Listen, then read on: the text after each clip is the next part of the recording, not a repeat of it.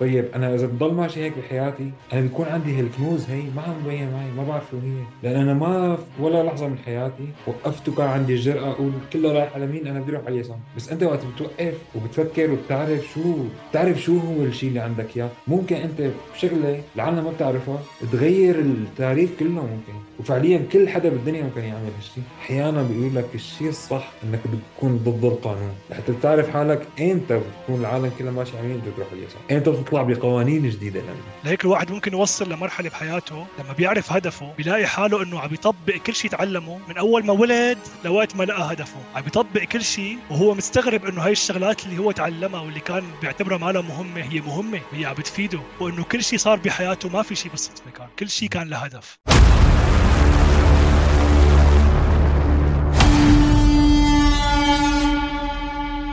مرحبا عمور. عبود اهلا وسهلا حبيبي. شو كانك مرتاح بالقعده هيك اكثر؟ الحمد لله. بالنسبه للاشخاص اللي عم يتابعونا اول مره، انا وصديقي عموره بنحكي عن مواضيع اثرت فينا كثير وطورتنا بحياتنا وغيرت فينا من جوا. بنركز على المواضيع اللي لها علاقه بالافكار والمشاعر، لانه نحن موقنين تماما مؤمنين انه اي تغيير ببلش من جوا. التغييرات الكبيرة بأي مجال بتبلش من جوا الإنسان، فالإنسان لازم يبلش يبني حاله من جوا، يطور حاله من جوا لحتى يغير حياته، وحتى ممكن إنه يغير حياة العالم اللي حواليه. موضوع اليوم صراحة موضوع تقيل كتير، ورغم إنه أنا وياك عم نعمل الشيء اللي بننبسط فيه وبنستمتع فيه طبعاً، وهذا الشيء واضح بالنسبة للمتابعين، بس أنا بصراحة حاسس برهبة كبيرة لما أحكي بموضوع بهذا الحجم، واللي هو موضوع الغاية، البيربس، الهدف، المينينج مثلاً أو المعنى. في له كتير مصطلحات وكتير معاني. طبعا هذا الموضوع هو من أكتر المواضيع اللي كان محل خلاف بين الفلاسفة. بعض الفلاسفة بيشوفوا إنه ما في هدف وما في معنى من الحياة، والبعض الثاني بيشوفوا إنه لا، الحياة إلها هدف وإلها معنى. فالسؤال الأول بدي أسألك يا، هل الحياة إلها معنى ولا الحياة ما إلها معنى؟ لا شوف، أنت حكيت أكثر من شغلة مقدمة. حبلش أول شيء إنه هو موضوع كبير صح، لكن لأنه موضوع كبير نحكي عليه، وهي فكرة هي البرفكشن، إنه هو مين هذا الزلمة اللي اللي ختمه بالحياة حتى يقول لك على كل شيء مية بالمية؟ ما في حدا. لكن هو أهم شيء بالحياة نحن واللي غير بحياتنا، نحن بحكي على التجارب تبعنا، كل المراحل الصعبة وال والتشالنجز يعني التحديات اللي عشناها بحياتنا وخصوصي آخر فترة، تكون أسهل بكتير إنك تمشي فيها وتتخطاها ويكون عارفان شو البيربس تبعك بحياتك، شو هي الغاية الكبرى، يعني الله ليش خلقها. تمام، ما باخذ الموضوع من جانب فلسفي قح، يعني ما بس بدي شوف آه، وقعد اقرا واتفلسف، لا انا بدي دائما شوف اي شيء انا عم بقراه او بتعلمه كيف هو عم يفيدني بحياتي وانا عم مبسوط وانا عم بطبقه. تمام، و بشكل عام بيقولوا لك إنه الواحد بيعيش حي... بيكون فيه له حياتين، يعني الحياة بتكون الإنسان هو عبارة عن حياتين بيعيشها. أول مرة وقت هو بينولد، المرة الثانية وقت هو بيعرف ليش انولد. وهو فعليا هيك، هو فعليا هيك يعني. طبعا أنا ما بحب كتير فوت، أنا أنا أصب ما بحب كتير فوت بالعلم بي... بتعمق جدا، لأنه هي كمان واحدة من ال... من الشغلات اللي, اللي نحن بشكل عام نقول من الميديا وإلى آخره، وحتى أحياناً من, من كثير يعني من المجتمع ومن الثقافة. أنا ما بدي ما بدي أعمل definition لشيء معين، بس بشكل عام بالأفكار اللي إحنا تبعنا إنه أنت لازم تكون تعرف شغلة للأخير وعامل بحث وعامل سيرش وفايت بالساينس وإلى آخره ومثبتة علمياً مية بالمية حتى تحكي عليها. مع هيك لحتى العالم اللي بيحبوا كثير الساينس في يروح لحاله يعمل سيرش، شوف قديش احتمال زلمة، أي زلمة بالكون عايش من وقت ما خلقت الدنيا لهلا، قديش في احتمال إنه زلمة أو بنت يكون عنده نفس الدي إن إيه ونفس كل شيء موجود بجسمه إلى آخره والبصمة تبعه مثل أي حدا تاني بتاريخ البشرية. أنا هلا الشكل تبعي والجسم وإلى آخره ما في حدا بالدنيا مثل، وانت ما في حدا بالدنيا مثلك، واي حدا عم يسمعنا ما في حدا بالدنيا مثلك.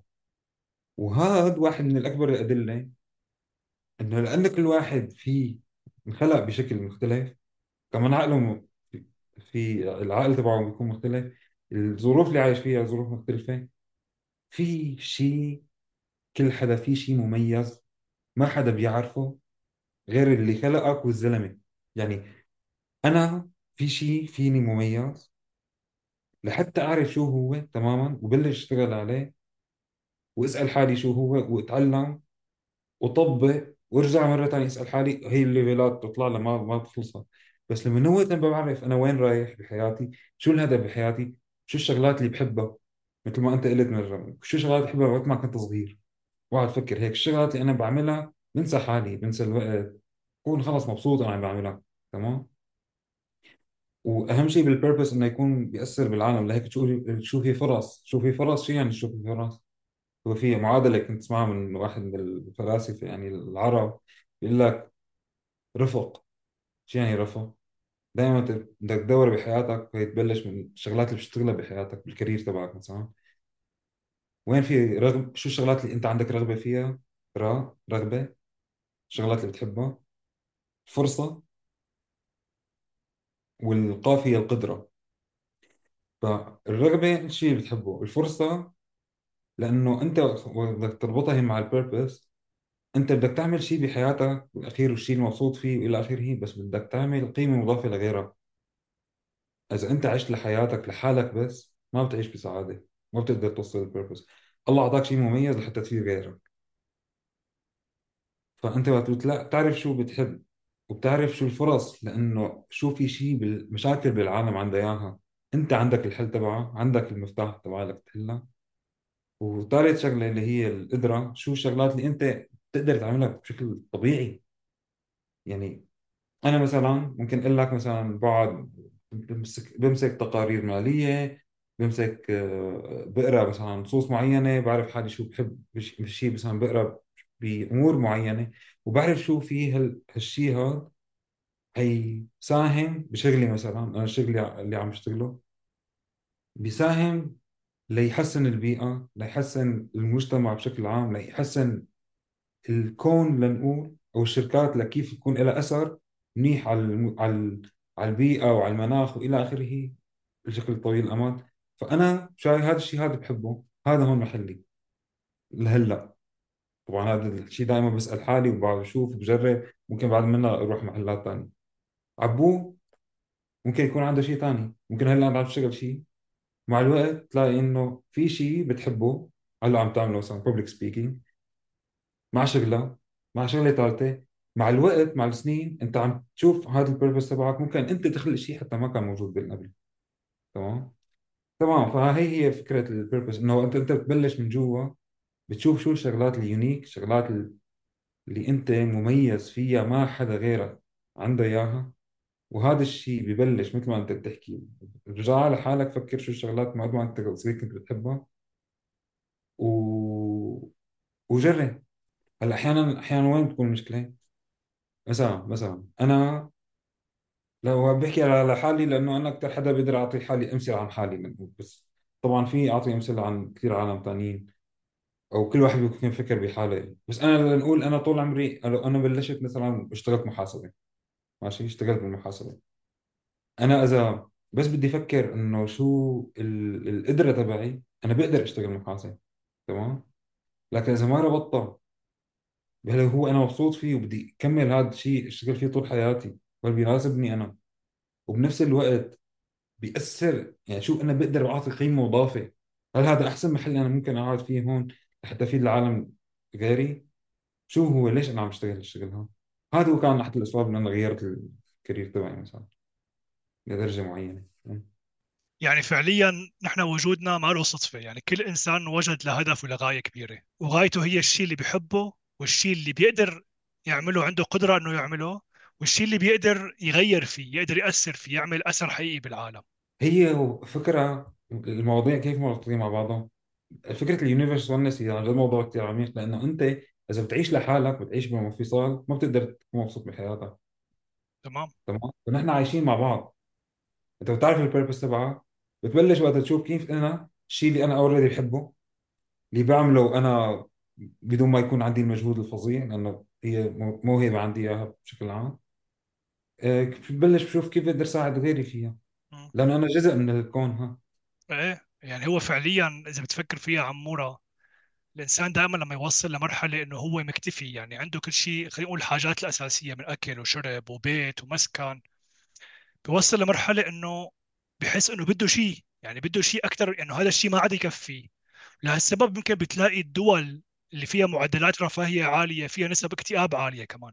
هلا انا ما عندي احصائيات بالموضوع، ولكن غالبا بيكون السبب الانسان عنده وهم انه انا خلاص صار عندي كل شيء بتمناه، قاعد ببيتي، عندي شغل، عندي حساب بالبنك، مالي محتاج حدا، مالي بحاجة حدا يساعدني. يعني حتى إذا بدي حدا مثلا يساعدني بترتيب البيت ولا بأي شيء، أنا ممكن أحكي مع شركة تجي تساعدني أو أي شيء. يعني بوصل لمرحلة إنه لا، بحس إنه في شيء كمان لازم يعمله. فهو هي أنا ب- برأيي إنه هذا شعور الاكتئاب هو رسالة، هي رسالة من اليونيفرس إنه أنت مخلوق لشيء أكبر من هيك، مم. أنت موجود لشيء أكبر من هيك بكتير.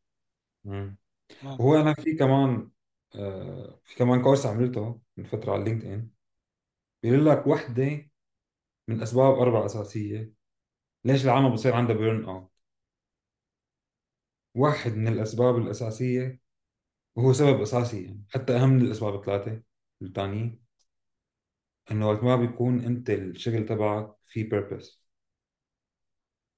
اذا انت عم تشتغل ما رح حاس حالك انت عم تشتغل بس لحتى يجيك مصاري، لحتى تدفع الايجار تبعك، لحتى ما بعرف شو تشتري موبايل، لحتى تشتري اي شيء، يعني تكون حياتك ممنوعه من الاستهلاك بس، تمام، وعايش بس ل يعني عم تشتغل بس لتقبض مصاري فعليا، ما عندك شيء.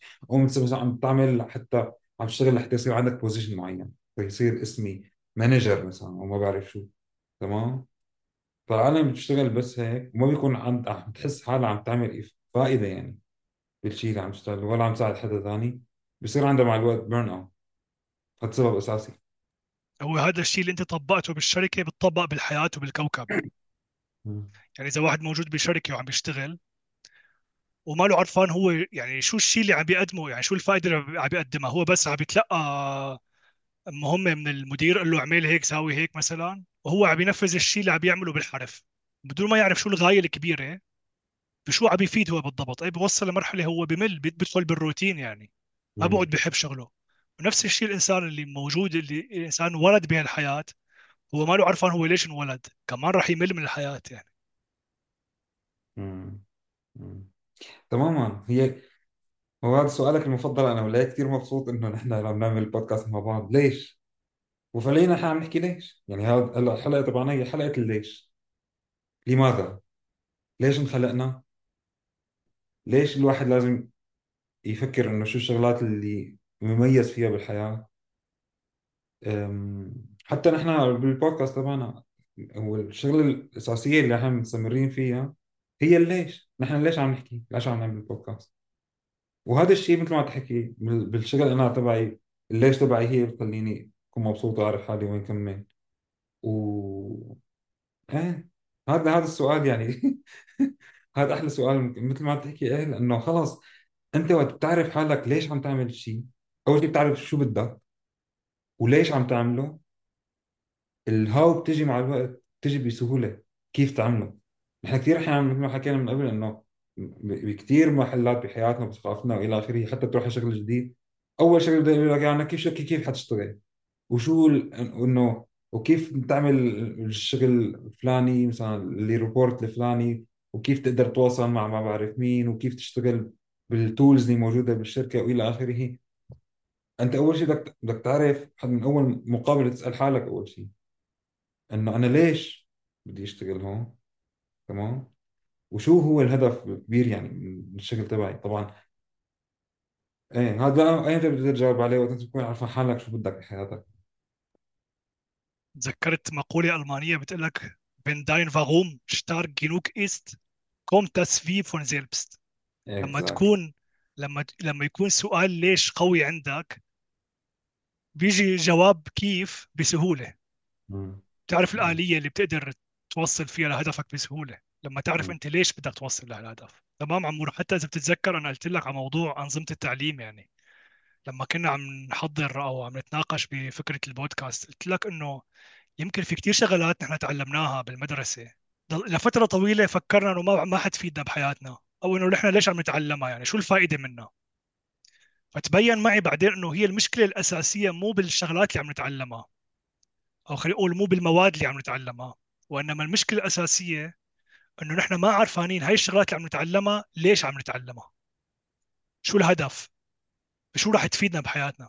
لهيك الواحد ممكن يوصل لمرحله بحياته لما بيعرف هدفه بيلاقي حاله انه عم بيطبق كل شيء تعلمه من اول ما ولد لوقت ما لقى هدفه، عم بيطبق كل شيء وهو مستغرب انه هاي الشغلات اللي هو تعلمها واللي كان بيعتبرها ما لها مهمه هي مهمه وهي عم بتفيده، وانه كل شيء صار بحياته ما في شيء بالصدفه، كان كل شيء كان له هدف.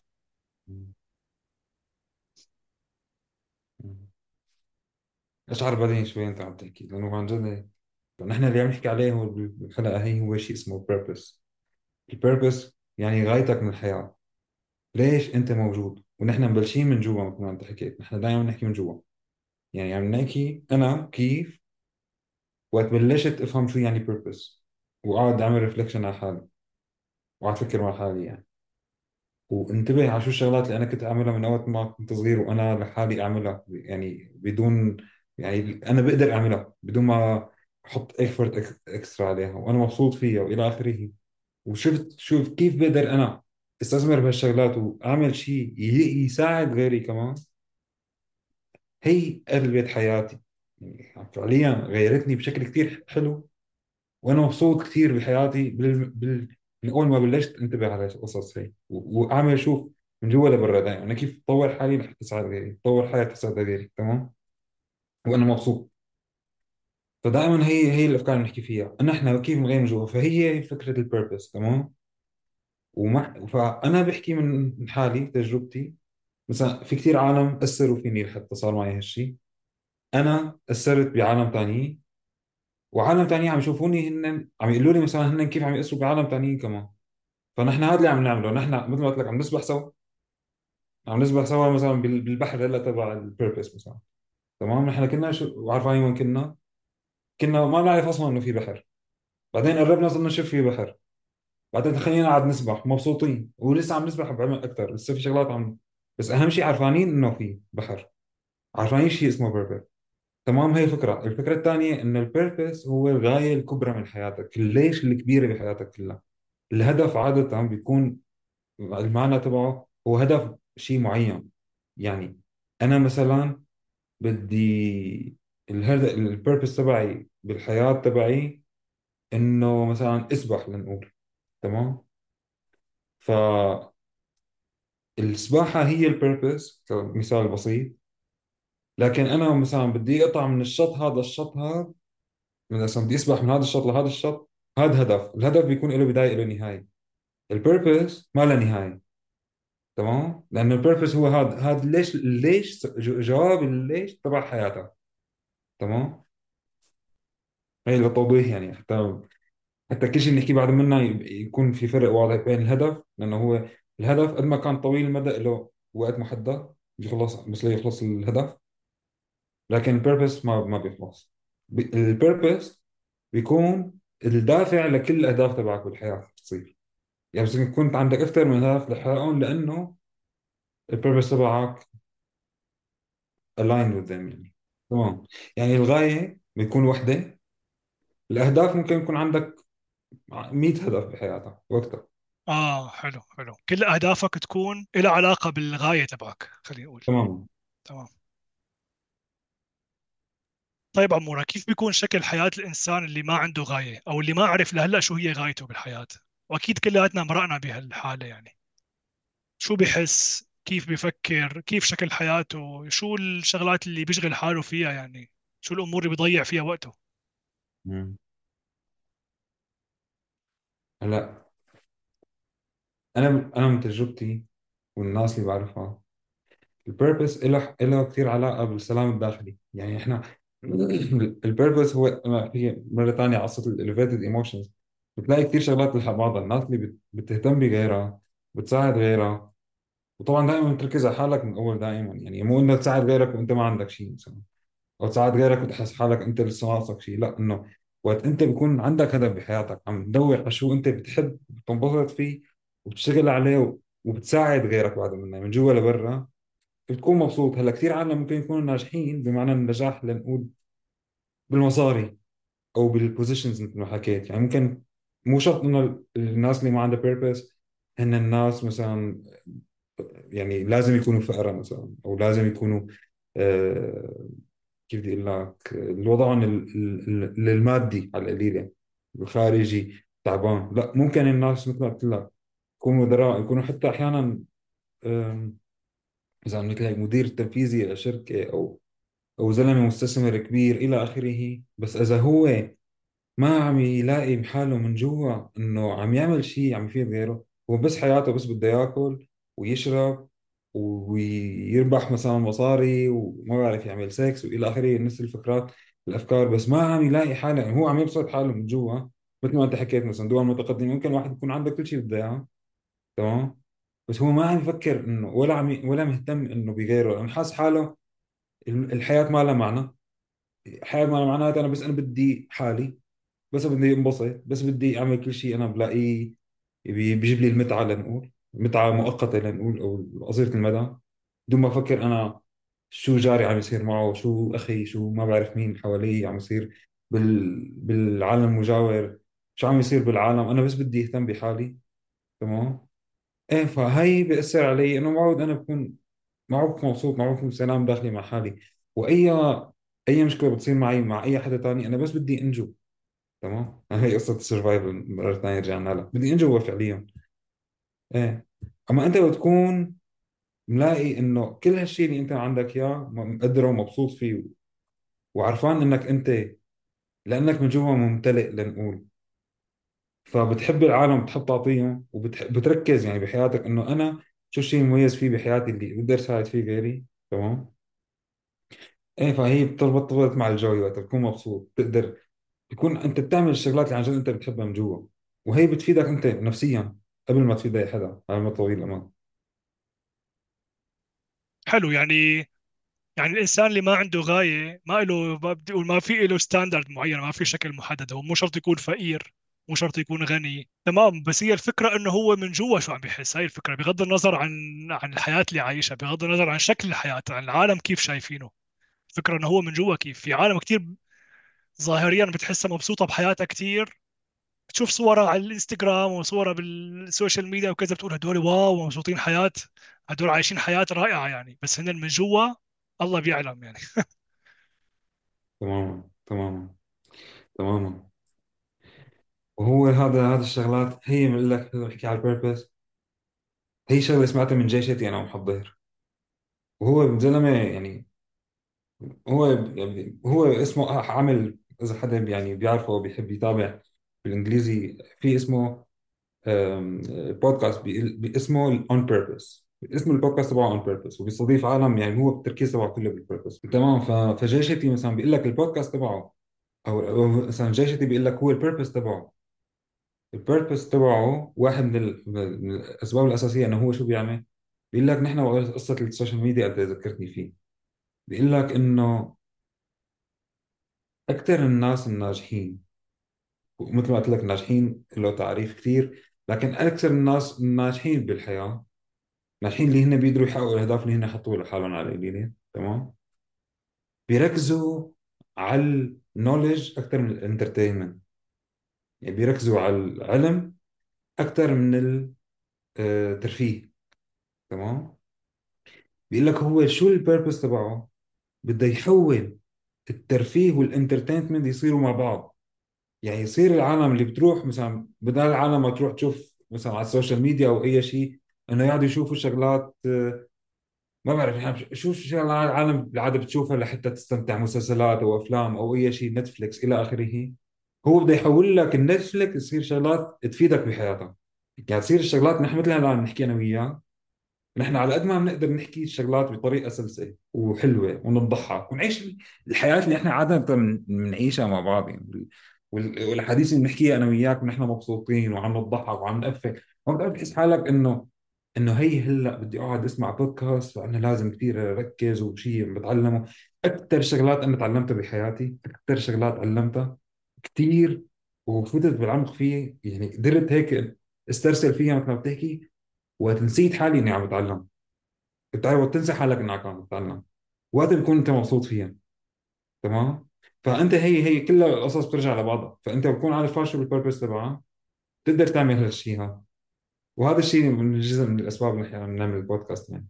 تعرف شغلة عمورة ذكرتني هلا، انا بفكره خطرت ببالي وانا عم بحضر الاسئله تبع البودكاست، انه نحن دائما لما نحكي عن الاشخاص العظماء المؤثرين اللي عملوا اثر ايجابي كبير بالحياه، مثل مثلا اينشتاين، غاليليو، هدول الاشخاص بنحكي عنهم كاشخاص هن تعبوا كثير، هن كل شيء عم بيعملوه انه كانوا عم بيتعبوا وعم بيعملوا الشيء لصالح البشريه، انه هن ضحوا بحياتهم وكل تفكيرهم كان انه كيف انا بدي اسعد العالم، كيف انا بدي اعمل اثر ايجابي تجاه العالم. بس ما بنحكي ابدا انه هدول الاشخاص كانوا عم بيعملوا الشيء اللي بيحبوه، هدول الاشخاص كانوا مستمتعين بالشيء اللي عم بيعملوه، هدول الاشخاص لقوا غايتهم، عرفوا شو غايتهم بالحياه، فبالتالي هن مستعدين انه يضحوا بحياتهم كرمال هالغايه اللي لقوها. الانسان لما يعرف غايته يعني ما عاد في اي قوه بالعالم تخليه يتزحزح، ما في اي قوه بالعالم تخليه انه خلاص هو جاء، هو داء هذا الشعور، هو جرب هذا هذا الشعور، فخلص ما عاد يقدر حدا يخليه يوقف الشيء اللي عم يشتغله. واو. وهي قصة العلم هلا ذكرتني بشغلة، الناس اللي كثير بدها كل شيء يكون مثبت علميا وكل شيء بده يكون يعني، فهمت علي؟ انت ما فيك تحكي شغلة حتى يكون نحن مجربينها وعرفانينها و... طيب انت معناتها انت بتضل بالبوكس. ها ليش عم بحكي معك؟ انا ذكرتني باينشتاين مثلا، انت بتوصل لمرحلة بتعرف شو بتحب، بتعرف شو انت القدرة تبعك، وبتعرف بتقدر تثق بال- بالمهارات تبعك مع الوقت، وتستخدم وقت بتقدر تصقل المهارات تبعك بأي شيء، بأي شيء بالحياة يعني، مو حكيها بس علم، علم بأي مهنة بتكون، بأي شيء، وتوصل لمراحل انت وصلت للماستري بالموضوع يعني، انت صرت مرحلة انه خلص انت ماسترت يعني، ما ماستر يعني بالعربي شو بدك تقول يعني، خلص انت لنقول وصلت لمرحله كثير عاليه بال- بالمهارات بال- بالمهارات عاليه يعني بالمجال اللي انا عم بشتغل فيه. فما بتعود بتستنى اي حدا ليقول لك لحتى تجرب شيء جديد، او لتطلع بافكار جديده، او لتخلق شيء جديد، تمام؟ وتخلق حلول جديده ما حدا فكر ممكن من قبل فيها بحياتك، لانك انت عرفت شو بتحب وعرفت شو قوي فيه، وقت بتقدر توصل انك تخلق شيء لسه ما صار، لسه ما حدا بيعرف شو هو، العالم تستفيد منه. وقت انت ما تستخدم العلم، لانه ما حدا حيقول لك انه في اي احصائيه او اي دليل على هالشيء، لان انت عم تشتغل شيء جديد. بس وقت بتصل عندك هي الانتويشن مع الوقت، وانت حليت مشكله صغيره ممكن تكون بناء على التجارب تبعك وعلى الخبرات وعلى الشيء اللي بتحبه، بعد ما صار في مشكله اكبر تقول انا عرفت الحل تبعها. ممكن توصل لمرحله مشكله كتير كبيره، وهي فكره ال- يعني مثل ما قلت لك اينشتاين ذكرتني فيه، انه انا او بيقول لك انه قالوا له قبل قبل ما يقولوا له، قالوا له شو الدليل، بتذكر اينشتاين قالوا له شو الدليل، قال لهم لانه انا قلت هيك، الدليل انا. هذا مو دائما بصير، ومو كل هي يعني، بدك ت- دائما تحط فرق بين الايجو وبين انك انت بتعرف شو عن جد عم تعمل شيء من قلبك لحتى تفيد غيرك، وتقول الايجو اللي انا اللي انا بعرف كل شيء وبدون ما تعمل شيء، هي شيء ثاني. اللي عم نحكي انه قد- مع ال- مع التمرين هذا، وقت تعرف انت البيربز تبعك كيف توصل شيء بحياتك، تقدر تخلق شيء جديد.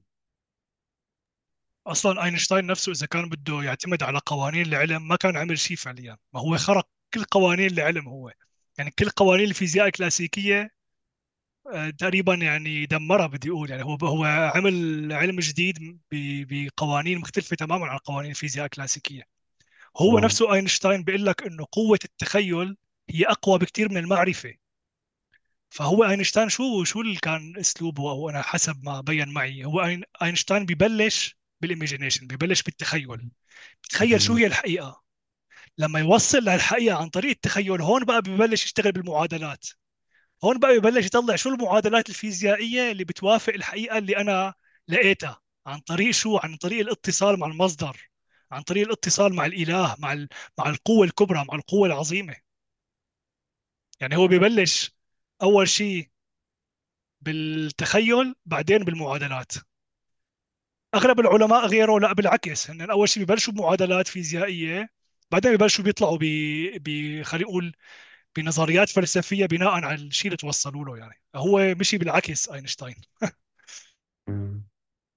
وفيها لا مثلا ذكرتني كمان قبل شوي كنت عم تحكي لي على السر، في في, في فيلم معروف وكتاب لو اوف اتراكشن، كمان هو قانون الجذب. كثير العالم بتحب، يعني بم... بقول لك في كثير عالم بتحب الفيلم والكتاب و... وأثر كثير به فيني أنا، أثر فيني كثير وأثر كثير عالم ثانيين.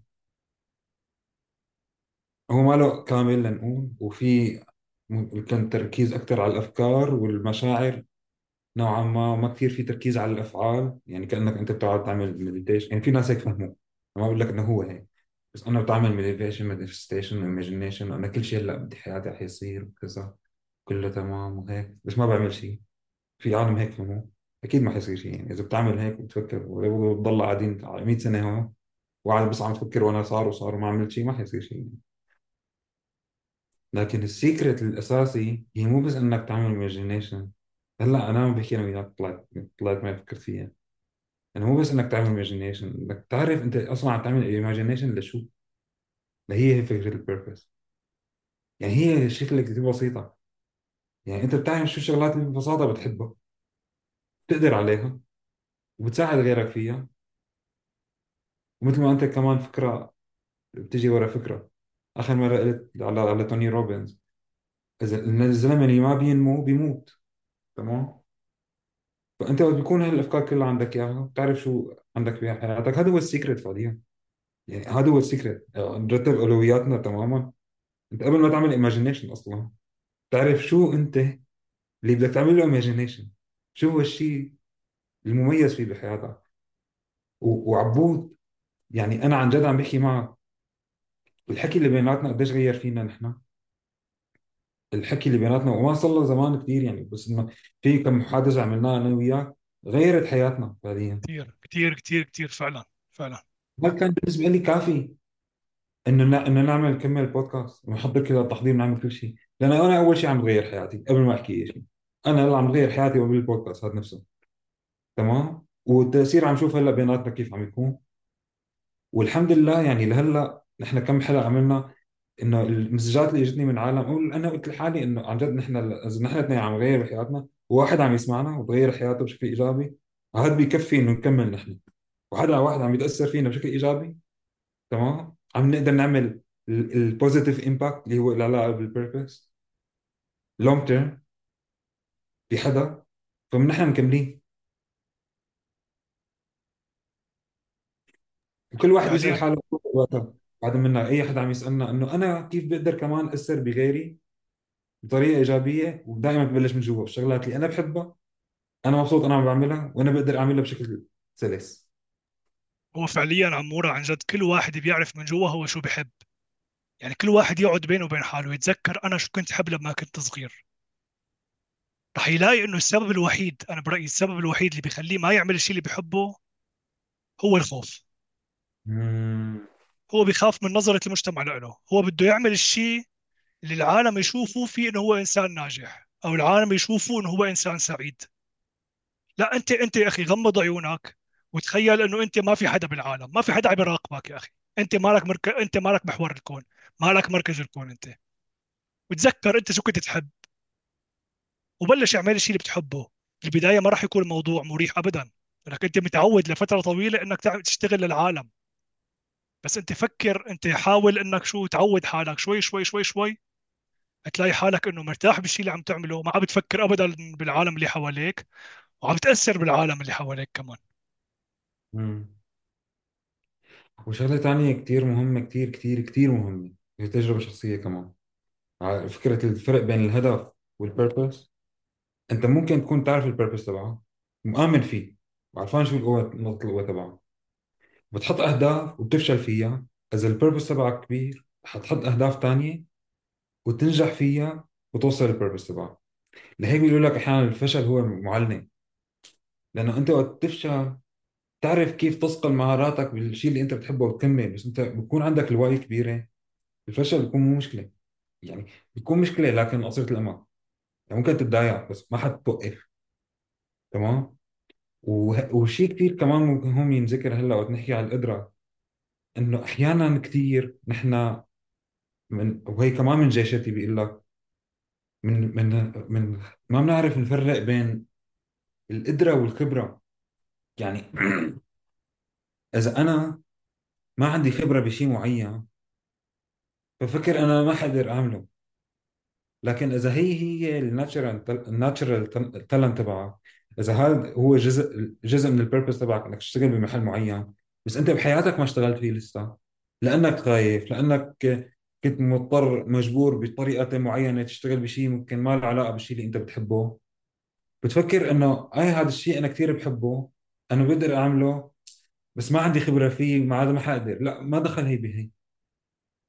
إذا أنت بتقدر، يعني إذا هي هي كيف أنت بتقدر تعرف إنك تقدر ولا لا؟ بالتجربة بتصير، وبالفي عندك شيء من الانتويشن كمان بصير عندك بينك وبين حالك أنت. وهي كتير من الشغلات اللي بنحكيها، ما احنا بنحكي امور عامه، كل واحد بيقدر يرجع لحاله ويطبق هو بينه وبين حاله. لكن انا مثلا بحياتي بالسنه الماضيه عم بحكي على شيء ما صار، يعني خمسة وعشرين سنه السنه صار صار السنه الماضيه، يعني عشت تجارب بحياتي وصلت لمراحل انه كل ال... كل الابواب اللي انا كنت عم عم بفتحها تسدد، تمام. بس انا شايف، يعني انا شايف وين ال... وين الشيء اللي بدي اوصل له، عارفان ليش بدي اوصل له، واهم شيء انه ما طالع من الايجو تبعي. يعني مو انا بدي انجح، وهي بتدريب كمان، انه مو انا بدي انجح لانه انا، لا، لانه انا عرفان في شيء بحبه ومنيح فيه، عندي هي الناتشرال تالنت، وعرفان قديش مهم وقديش المشكله كبيره وقديش مهمه يعني لنا ولبش كبشر. هو الكارير تبعي اللي هلا انا ماشي فيه، وانسدت ابواب كثير بوجهي، وكانت على المدى أكثر من مرة، وحاولت أكثر من مرة، بس بعد بس ضليت ماشي لأنه الواي كبيرة. والحمد لله هلا عم أوصل لشغلة ممكن أنا قبل سنتين ما كنت أتخيل حالي أوصلها، يعني وبتصير هي بتجي مفاجآت، ويقول لك إنه تجيك مفاجآت حلوة وتتعرف حالك شو بدك وبتكمل وأنت مآمن بهالشي. أول شيء عندك الأولويات مثل ما حكينا، البيربز عندك واضح، ليش ليش عايش بهالدنيا. وهذا بده تدريب بده تدريب بده تدريب لانه لانه بكل سهوله تطلع الانا، كتير سهل. هلا انا عم بحكي معك، يعني باي وقت عم نعمل بودكاست، عم بشتغل بشغلي، عم بعمل اي شيء، اذا ما عندي هي الاويرنس، التدريب دائما انه انا مالي احسن من اي حدا ولا حدا احسن مني. هي هي هي, هي كل يعني هي شغله، أنا لا لي أحسن من حدا ولا حدا أحسن مني، كل واحد فينا مختلف. أنت بس ركز ليش الله خلقك، شو الشغلة المميزة فيك، يلا أعطاك إياها واشتغل عليها. كتير حلوة الحياة هيك وتفكر فيها، لأنه هي هيك الحياة هي. يعني أنت عن جد والله إنه قاعد تفكر إنه ليش كل واحد فينا مختلف عن تاني، في سبب. بالمناسبة أحلى شيء بالحياة، يعني أحلى شيء وقت أنت بتقول شو المينينج وشو البيربس، أحلى شيء الأسئلة. لهيك أنا كتير مبسوط معك لأنك تسأل كتير أسئلة حلوة. أهم شيء تعرف شو الأسئلة اللي بتسألها وقديش الأسئلة اللي بتسألها مهمة، قديش مهمة تكون الأسئلة اللي بتسألها بحياتك، أهم من الأجوبة نفسها تماما. ف... فوقت أنا بكون عارفة حالي، يعني وهي صارت معي مثل قلت لك السنة الماضية، إنه إنه تسكرت البواب بوشي، وأنا لو كنت يعني بس عم دور على البوزيشن وعلى المصاري وعلى الراحة في طرق كتير كان، وأصلا أنا كنت مرتاح بمحلي أنا فيه. لا، أنا عارفان كاللونج تيرم كشيء بحياتي، الغاية من حياتي لهلأ. وهذا الشيء ممكن يتغير مع وقت، مثل قلت لك لو هو كمان تدريب، دائما بتسأل حالك ممكن أنا ماشي باتجاه، بعدين لا مشي باتجاه الثاني، بعدين لا برجع باتجاه الثالث. كل واحد بد... بس مهم يكون عندك الشجاعة إنك تسأل حالك أول شيء، هل أنا مبسوط بحياتي؟ هل أنا على الشيء بعمل الشيء اللي بحبه؟ الشيء اللي أنا بنزل الوقت أنا بعمله وبقدر ساعد غيري فيه، وعرفان شو المشاكل الكبيرة اللي أنا بقدر حلها. وأحيانا ممكن ما تكون مشاكل كبيرة بس شيء معين بيسهل حياة العالم بطريقة معينة،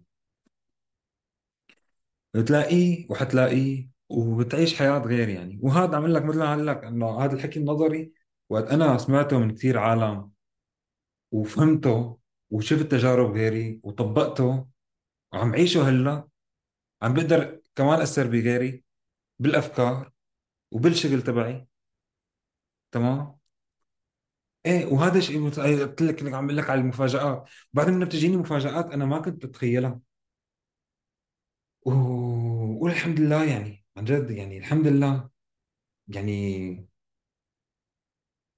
ما بقى- قديش اقول لك انه الحمد لله والله يعني. يعني ما انه اذا بتقعد بتفكر هيك انه قديش هو، حتى قبل منا قديش في قديش في شغلات الواحد الحمد لله عليها. هي موضوع تاني، هي موضوع تاني. ايه، حدا انا حدا عم بفكر اعمل بودكاست تاني على بس على على على الامتنان، موضوع امتنان الامتنان. انك انت موجود. والله عم فكر انا عمورة، هاي الفكره صار لي فتره كثير عم فكر فيها، قديش نعمه بس انه انت موجود. يعني يعني هي لحالها هي اكبر نعمه، مم. اكبر نعمه. كمان فكرت انا كمان بالمعنى العميق للبادي سكان، اللي هي شغلات نحن بجوز نعتبرها انه بديهيه كتير. هو شو البادي سكان؟ هون اول شيء برجع للفكره اللي انت حكيتها عمورة، انه لو لو رحنا لعند شخص وقلنا له انه والله نحن بنعطيك اي شيء بتتمناه، كل شيء بتتمناه، سيارات، مصاري، بنات، كل شيء بتحلم فيه، بس شو بشرط انه هذا اخر يوم بحياتك، هو اكيد رح يرفض هذا العرض بشكل نهائي. فهي الفكره انه الواحد دائما يرتب اولوياته ويركز على نعمه الوجود، انه هو موجود. طب كيف؟ هذا الشيء بده تمرين. انت بدك تذكر حالك ان انت موجود. كيف؟ عن طريق شو؟ عن طريق شو اللي بيميز الشخص الموجود عن الشخص اللي غير موجود؟ هي الطاقه الموجوده فيه، الطاقه المخزنه فيه. فاذا الشخص ميت مثلا، ما في طاقه جوا جسمه حيكون. اما الانسان العايش اللي موجود بهالحياه رح ي... لما يركز على على الطاقه الموجوده، حيحس انه جوا كل عضو من اعضاء جسمه في ذبذبات طاقه، في طاقه يعني بحس فيها، برجليه، بايديه، براسه، بظهره، بكتافه، ببطنه، بحس بهاي الطاقه الموجوده. وانا برايي هذا هو المعنى الجوهري لل... للبادي سكان، انك تتذكر انك انت موجود، ترجع تحس بهاي الطاقه، طاقه الحياه اللي موجوده جوا جسمك. هاي هي انت. يعني هذا الشيء اللي بخليك تحس بالامتنان انك انت موجود وعايش، ولسه بتحس بالامتنان اكثر اكثر لما تحس انه انت جزء من منظومه هذا الكون، وانت موجود لغايه كبيره. وراح تحس بالامتنان اكثر واكثر لما تعرف انت شو غايتك ليش انوجدت بهالحياه. تمام. هي الفكره انه انت شو تمتن لوجودك بالبدايه. من ضمن النقاشات اللي صارت بين فرويد وبين الفلاسفه الميتافيزيقيين اللي بيامنوا بال فرويد كان ملحد، فرويد ايه، وبالمقابل كان في فلاسفه بيامنوا بالما وراء وبالميتافيزيقا وبهالشغلات. فالفكره انه شو قال لك انه الانسان هو عباره عن، يعني انه انه في في ثلاث مستويات للانسان، ثلاث مستويات هو كان يعتبر. مستوى الغريزه اللي هي مستوى حيواني موجود عند كل الحيوانات، يعني الاكل والشرب والسكس والشغلات، يعني هذا شيء حيواني، مو يعني مسبه طبعا، آه، حيواني هي شيء توصيف يعني. الشغله الثانيه اللي ارقم شوي من الغريزه هي الايجو. الايجو انه الانسان هو الايجو، لما نحكي عن الايجو نحن ما عم نحكي عن شيء سلبي، يعني ممكن يكون آه، في جوانب ايجابيه للايجو. الايجو هي شو؟ الانسان بحاجه لاسم، بحاجه للقب. الايجو هو الممتلكات الشخصيه. الايجو اذا بدك ترجع للتعريف الفلسفي، انا اسمي، لقبي، بيتي، سيارتي، عرفت كيف؟ ايه. فالانسان ممكن بحاجه للايجو، بس الايجو بيخليك توصل لمراحل. احيانا اذا انت عندك ايجو بتخليك مثلا تلاقي شغل مرتب ويصير عندك مصاري وكذا، بس بعدين بعدين بتصير تاكل منك الايجو. يعني اذا ما اذا ما قصقصت جناحاتها، اذا ما هذبتها، هون بيجي بقى المرحله الثالثه اللي حكى عنها فرويد، هي الضمير. الضمير شو شغلته؟ الضمير الضمير شغلته انه يهذب الايجو عن طريق الثقافه، يعني عن طريق التعليم والثقافه والشغلات. ايه. فهو قال لك انه هدول ثلاث مستويات بس، الغريزه، الايجو، والضمير. بيجوا الفلاسفه الميتافيزيقيين بقى اللي بيامنوا بالما وراء، بيقولوا له انه طيب الوجود نفسه، انه انت موجود، لما انه الشخص هو موجود، تقدر تصنفه ضمن هالشغلات؟ لا، الوجود انه انا موجود لا بيندرج ضمن الغريزه، ولا بيندر ولا بيندرج ضمن الايجو، ولا بيندرج ضمن الضمير. معناته في شيء ابعد في شيء اعمق بكثير من هاي الثلاث شغلات اللي حكيتها، واللي هي شو؟ جانب الماورائي. في تعريف كمان للفلسفة بحد ذاتها، التعريف اللي أنا بحبه هي محبة الحكمة، اللي هو حلو. الحكمة هيك بتجي بتجي وقت أنت بكون عندك شيء نظري طبقته بتصير عندك الوزدم تجي او الماستري. تمام، فهو بش... هو شيء حلو بالفلسفه. طبعا هذا السؤال اجى م- مطرحه يعني ضمن السياق. جيت بوقتك فرفح قلبي. طيب حكينا كثير آه، ضمن آه، ضمن الحديث تبعنا عم نحكي كثير عن الشيء اللي له علاقه بالماورائيات، يعني عالم ما وراء الماده خلينا نقول. طبعا هون ما بدنا نفوت نحن بالمواضيع الحساسه كثير والمواضيع الخلافيه، ولكن نحن عم نحكي عن الجوهر. هل الانسان مهم يكون عنده ايمان روحي، ايمان بعالم ما ورائي، ايمان بعالم ما وراء الماده لحتى يعرف شو غايته؟ يعني هل هذا شرط اساسي لهذا الإيمان؟ هل هو شرط أساسي للغاية ولا لا؟ اطلع من ج- كل الجوانب الدينيه، وهذا الشيء حتى الواحد يحكي من الاول. حتى نحن اي شيء بنحكي ايمان بنربطه مع الدين، بس حتى وضح، انا بنحكي ايمان ما بدين معين، لكن انك تآمن بشيء ما له موجود. شيء يعني ما له موجود، هو بيكون موجود بس اذا ما لك شايفه حاليا. هو طبعا اساس كل شيء فعليا، لانه مثل ما بيقول لك اينشتاين، اذا بيقول لك الايماجينيشن اهم من المعرفه، تخيل اهم من المعرفه. فانت كيف بدك تخيل شيء انت مالك مآمن فيه او باحتماليه وجوده؟ ولان نحن نبلش ونرجع نكمل انه نحن عم نحكي هلا الشيء اللي بيفيدك انت. انت اذا ما بتقدر تآمن انك بتحقق الشغلات اللي انت انخلقت مشان تحققها، فما حتقدر توصل للبيربس تبعك. يعني انت اذا كل شيء بدك تآمن فيه بده يكون مثبت علميا، فحدا بده يجي يقول لك بده يثبت لك علميا انت كيف بدك توصل للبيربس تبعها، وانت كيف تقدر تثبت شيء علميا اذا ما هو كان شيء مبني على شغلات صارت بالماضي. صح ولا لا؟ يعني هذا كيف بدي اجي لعند عبو، كيف بقدر اجي عند عبو اعطيه كل الاثباتات اللي هو عم يطلبها لحتى هو يعرف هو شو البيربس تبعه. وهذا الشيء بيجي من جوا لبرا، من الماضي للمستقبل، بش- بتجارب انت بتعرفها، على اساسها بتقدر تقول انت شو الشيء اللي بتحبه، ومن هلا تبلش تعرف شو الشيء اللي انت ممكن تكونه. يعني مشان ما نحكي هلا كثير ببساطة، لنقول انت عبود خلق ليعمل مثلا مثل البودكاست هي سبيتشز لحتى يطور حاله ويقرا كتب ويع- وي- ويخلي العالم اللي حواليه كمان تستفيد منه وتغير حياته بشكل ايجابي. طب اذا انا هلا بدي اجي لعبود وبده يقول لي طيب انا كيف بدي اعرف انه هذا هو مثلا، طبعا مو هذا البيربس بس هذا جزء من البيربس او احد الاهداف ضمن البيربس، انه كيف بدي اعرف انه هذا هذا هو الشيء اللي لي وانا اللي بدي اعمله؟ لازم انت تعطيني كل الاثباتات اللي انا بحتاجها حتى انا أعرف. لا، ما في، بدك انت اول شيء تآمن بهالشيء انه هذا ممكن، وتجرب وتشوف. تمام تمام حتى إذا بدنا نرجع للعلم عمورة، يعني النظرية النسبية والفيزياء الحديثة بتورجيك إنه في جانب آه، غير مادي، في جانب ما ورائي. خلينا نقول الكون حسب النظرية النسبية، إذا بدنا نعطيه تمثيل، هو عالم رباعي الأبعاد. كيف؟ هلا خلينا نمس خلينا نصور هذا الشيء، أو خلينا نشبه هذا الشيء من خلال عالم ثنائي الأبعاد. انت عباره عن شخص ثلاثي الابعاد، لك طول وعرض وارتفاع. انت لما تتفرج على المرايه انت عم تشوف الاسقاط، اسقاط العالم الثلاثي الابعاد على العالم شو الثنائي الابعاد اللي ببعدين بس.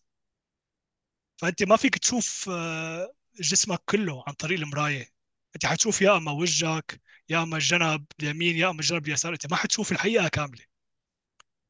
الكون تبعنا هو عالم رباعي الابعاد، طول عرض ارتفاع زمن، والعقل تبعك ما بيخليك تشوف الا شو العالم الثلاثي الابعاد اللي نحن شايفينه. فنحن عم نشوف اسقاط اسقاط من العالم الرباعي الابعاد على الواقع اللي عم نشوفه. لهيك انت ما فيك تعول ع... ما فيك تعول على العقل. العقل هو شغلته بس شو يورجيك الصوره ثلاثيه الابعاد، انت بدك شيء ابعد من العقل. وهون بقى بيجي، هون برجع لمقوله اينشتاين، تخيل. التخيل اللي هي بتعطيك إمكانية إنك إنك تتواصل مع المصدر، تعطيك إمكانية إنك إنك تشوف العالم الرباعي الأبعاد، إنك تدرك، مو تشوف طبعا، العالم الرباعي الأبعاد ما فينا نشوفه، إنك تدركه، إنك تحس فيه، إنك تعيشه. هو تجربة، هو لازم يكون تجربة شخصية. العالم الرباعي الأبعاد هو هو ما فينا، يعني كيف بدي أقول لك، يعني ما في له قواعد محددة، ما في له قواعد ثابتة، هو تجربة. كل شخص لازم يعيش هالتجربة بشكل خاص، لازم يكون عنده إدراك خاص لهالعالم مختلف عن باقي الأشخاص. حتى في صورة أنا ممكن نزلها هلا على البودكاست، على البودكاست هو شو تمثيل العالم هذا، بيورجيك هو مجسم رباعي الأبعاد، والكرة الأرضية اللي عايشين فيها هي مثل شو، هي مراية. عرفت كيف؟ هي هي موجودة على مراية، انعكاس، يعني مثل الهولوجرام، عرفت؟ هي انعكاس لشو، للعالم الرباعي الأبعاد. فنحن عايشين بعالم فيه احتمالات لا نهائية، وانت من خلال خلال الوعي تبعك بتقدر تتنقل بين الاحتمالات. يعني, يعني مثال تاني، مثلا انت اذا حاطط مثلا كرتونة بالارض، انت حتشوف الظل تبعه على الارض، تمام؟ فالظل هو اسقاط هاي الكرتونة على عالم ثنائي الابعاد، عرفت؟ نفس الشيء نحن الكون اللي عايشين فيه هو اسقاط اسقاط العالم الرباعي الابعاد على عالم ثنائي، على عالم ثلاثي الابعاد، خلينا نقول. مم. طيب هل هو فعليا أربع أبعاد ولا نحن عنا أبعاد آه. تانية؟ اي تمام، حلو كتير هالسؤال عمورة. هي الفكرة انه لحد هلا النظريات العلمية النظريات العلمية بتقول انه في اربع ابعاد، اللي هي ن- يعني احدث النظريات، او انا حسب، انا ما بعرف، بجوز في نظريات انا لسه مالي مطلع عليها، بس يمكن احدث شيء هو البعد الرابع اللي هو الزمن. ولكن في كتير آه، اراء، يعني بعرف انه بيقولوا لا، في ابعاد كتير، هي مو بس اربع ابعاد، لسه اكثر بكتير. بس يعني هذا الموضوع بده بحث طبعا. مم. حلو كثير، وبنفس الوقت بقول لحالي ما في حدا بالدنيا ختمه، وهي الشغلة كثير حلوة كمان. يعني هي على قد ما لا ش- شغلة خليني أتواضع، على قد ما أدخل شيء، وهي فكرة إنه ما حدا مثل أحسن من حدا، هي فكرة كثير كثير كثير مهمة. إنه كثير أحيانا مثلا نقعد نفكر، طلعت لك ناس تانيين عاملين بودكاست وعندهم ملايين متابعين، و يعني ناس مغيرين حياة، بتلاقي هيك شكل بشكل المادي اللي بتشوفه إنه واو، بس حتى هدول ما في شيء اسمه بيرفكشن. يعني حتى هدول يكون عندهم شغلات كمان هن ما بيعرفوها، شغلات لسه لسه يمكن الحياة كلها أحسن حدا عارفها، حتى ممكن المجال نفسه اللي عم يحكوا عليه، تمام. فهي قصة البرفكشن ما حدا بيقدر يوصل لها.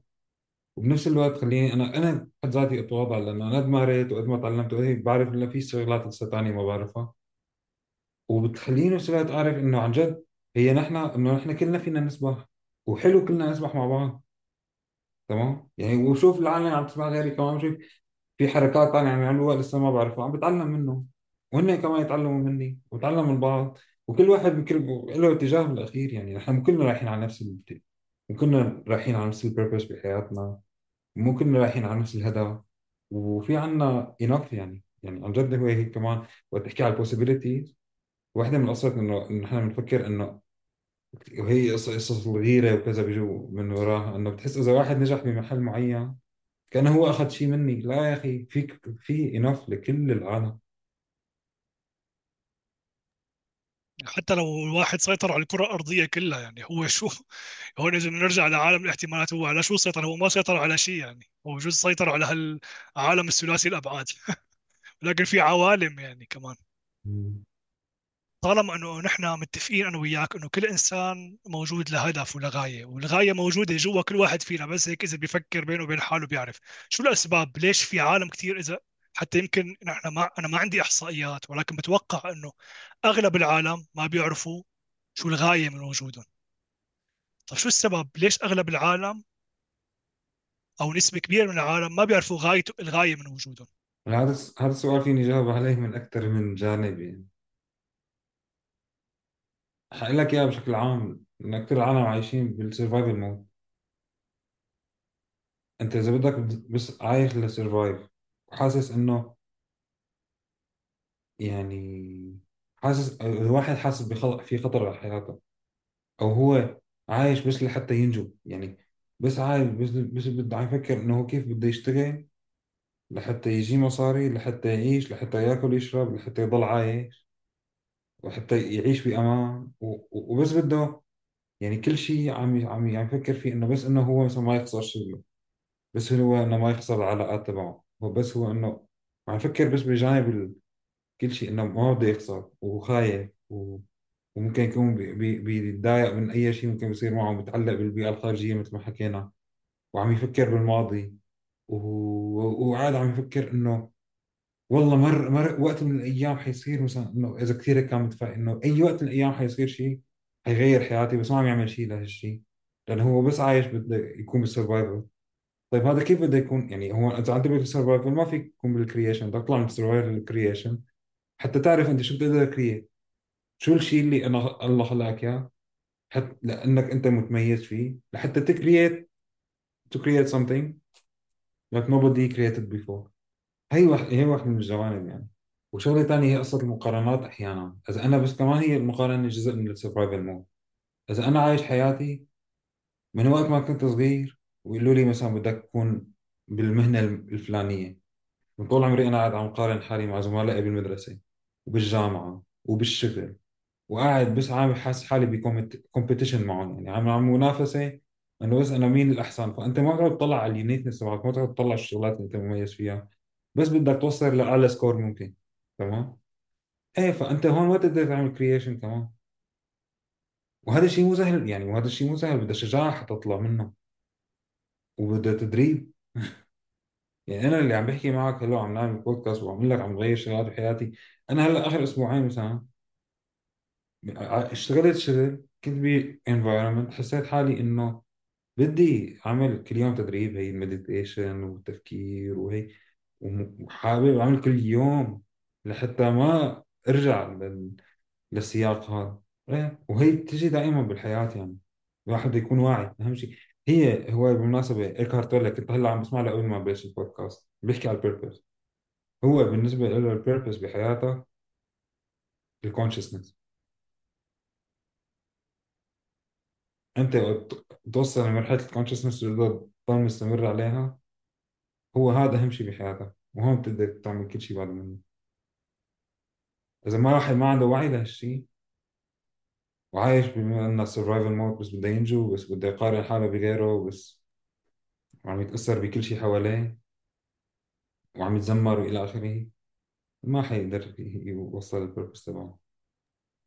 أنا حابب عمورة أفهم منك آه، أو حابب أعرف رأيك بموضوع المنافسة. أنت ذكرت موضوع آه. المنافسة. هلا هل المنافسة هو شيء سلبي؟ يمكن نحن ربينا لفترة طويلة إنه المنافسة شيء حلو، وبنقدر من خلال المنافسة إنه نتطور، إنه كل حدا والله يتشجع آه، إنه يصير أحسن من غيره، ولا يتشجع إنه مثلا آه، يوصل لمراحل أعلى من غيره. وهذا الأسلوب اللي بيتبعه بعض الأهالي، إنه بيشجعوا أولادهم عن طريق إنه يقارنوهم بحدا تاني أشطر منهم مثلا فالفكرة إنه المنافسة هل هي يعني شيء آه، سلبي؟ خلينا نقول تمام. هلا في أول شغلة حتى نفرق بين المنافسة والمقارنة. المقارنة بشكل عام، خصوصي المقارنة بين الأشخاص، مو هي لا نقول صح وغلط، هي هي يعني أنا حتى أعطي مثال بسيط، أنت فيك تقارن تقول السمكة أحسن من الفار مثلا، فيك تقارن سمكة وفار، هو فعليا نحن هيك، هو بس نحن إنه نحن في كثير شغلات متشابهين فيها كبشر، بس إذا بتع- فعليا بتشوف الفرق، نحن كثير في فرق بيناتنا. يعني أنا ما فيني أقارن عمر بعبود ب- بأي شيء، فع- يعني ما في أي شيء إنه نحن اثنين نقارن فيه، ما في شيء. نحن كل واحد عاد قصة حياته شكل، كل واحد عنده جسم شكل، عنده بيئة ربي فيها بيئة شكل، عنده مهارات وشغلات هو طورها بحياته ب- ب- بشكل م- مختلف. طيب، و- وإذا بدك تحكي بالتفاصيل، في تفاصيل أكثر بكثير. طيب على أي أساس مع واحد يجي اللي هلا عمر ولا عبود مثلا بيناتنا هذا أحسن من هذا ولا بيفهم أكثر من- على أي أساس؟ وكل هذا يعني هي المقارنة هي بشكل عام هي ما لها أساس. لأنه الكومبيتيشن وقت عم نتنافس نحن، أنت بتكون فيها شيء حلو وقت طول ما هي عم عم تعطيني البيست فيرجن اوف ماي سيلف. هلا بشكل عام المنافسه اللي حتوصل لها شيء صعب، وحتى المصطلح ممكن يكون مختلف عليه، يعني حتى في عالم تفهم المنافسه بطرق مختلفه. لكن المرحله اللي انا اكون ع- عم بتنافس فيها مع اي حدا، وعم لاقي انه هذا الشيء عم يطورني، انا فايت بجو معين، حاطط حالي ببيئه معينه، وكل العالم عم تشتغل على شيء وعم تطور حالها وعم تساعد غيرها، و- وهي النوع من المنافسه. نحن اثنين او ونحن كلنا مع بعض هالبيئه مثلا ماشيين باتجاه معين، طول ما انا عم ضل مد ايدي وساعد غيري ونحن كلنا مع بعض، يعني المنافسه الايجابيه لنقول نحن لنقول أم، بدنا نتسابق سوا، ماشي. لكن انا مو بس عم اتسابق وعم بدي اوصل لحالي، واذا بقدر افركش اللي قدامي بفركشه، لا، انا عم بركض وعم بتسابق وعم بمشي. بس وحده من وحده من ال- مثلا نحن ماشيين بماراثون، وقت من الاوقات شفت حدا قدام مني وقع، انا بوقف وبمشي وبحمله وبساعده، واذا لقيته منصاب مثلا بحطه على جنب او بساعد. فهمت علي؟ هي المنافسة. ايه ماشي، بالأخير عم بعمل ماراثون، أنا حيساعدني هالشيء، حيطو... حيساعدني صحيا ونبد... ونفسيا وإلى آخره، الرياضة وهي. مثلا تمام؟ ايه، هو إذا ما في ماراثون مثلا، إذا ما بعرف العالم كله حتروح، يكون في نوع من المنافسة، هي ما حيكون لي دافع إني أروح وأركض مثلا هالمسافة الطويلة هي. بس أهم شيء بالأخير إنه الانتنشن وراها، أنا بطور حالي وانا عم نعمل شيء الكل، يعني كل مين عم يروح لهنيك انا مبسوط انه موجود. وقت بلاقي عالم عم تركض اسرع مني وعندها جسم احلى مني كذا، وانا بكون مبسوط لانهم كمان، لانه هي الانفايرمنت تعمل لي موتيفيشن. حلو حلو. شو دور الايجو بفكره انه الواحد ما يعرف شو غايته او شو هدفه؟ اذا كان وا... اذا كان واحد الايجو تبعه عالي، كيف هذا الشيء ممكن يضر بانه هو ما يعرف شو هدفه او شو غايته؟ أو يعني نحن اتفقنا انه على مصطلح الغايه. اعطيك مثال عن الرئاسه، يعني تخيل انه في بنت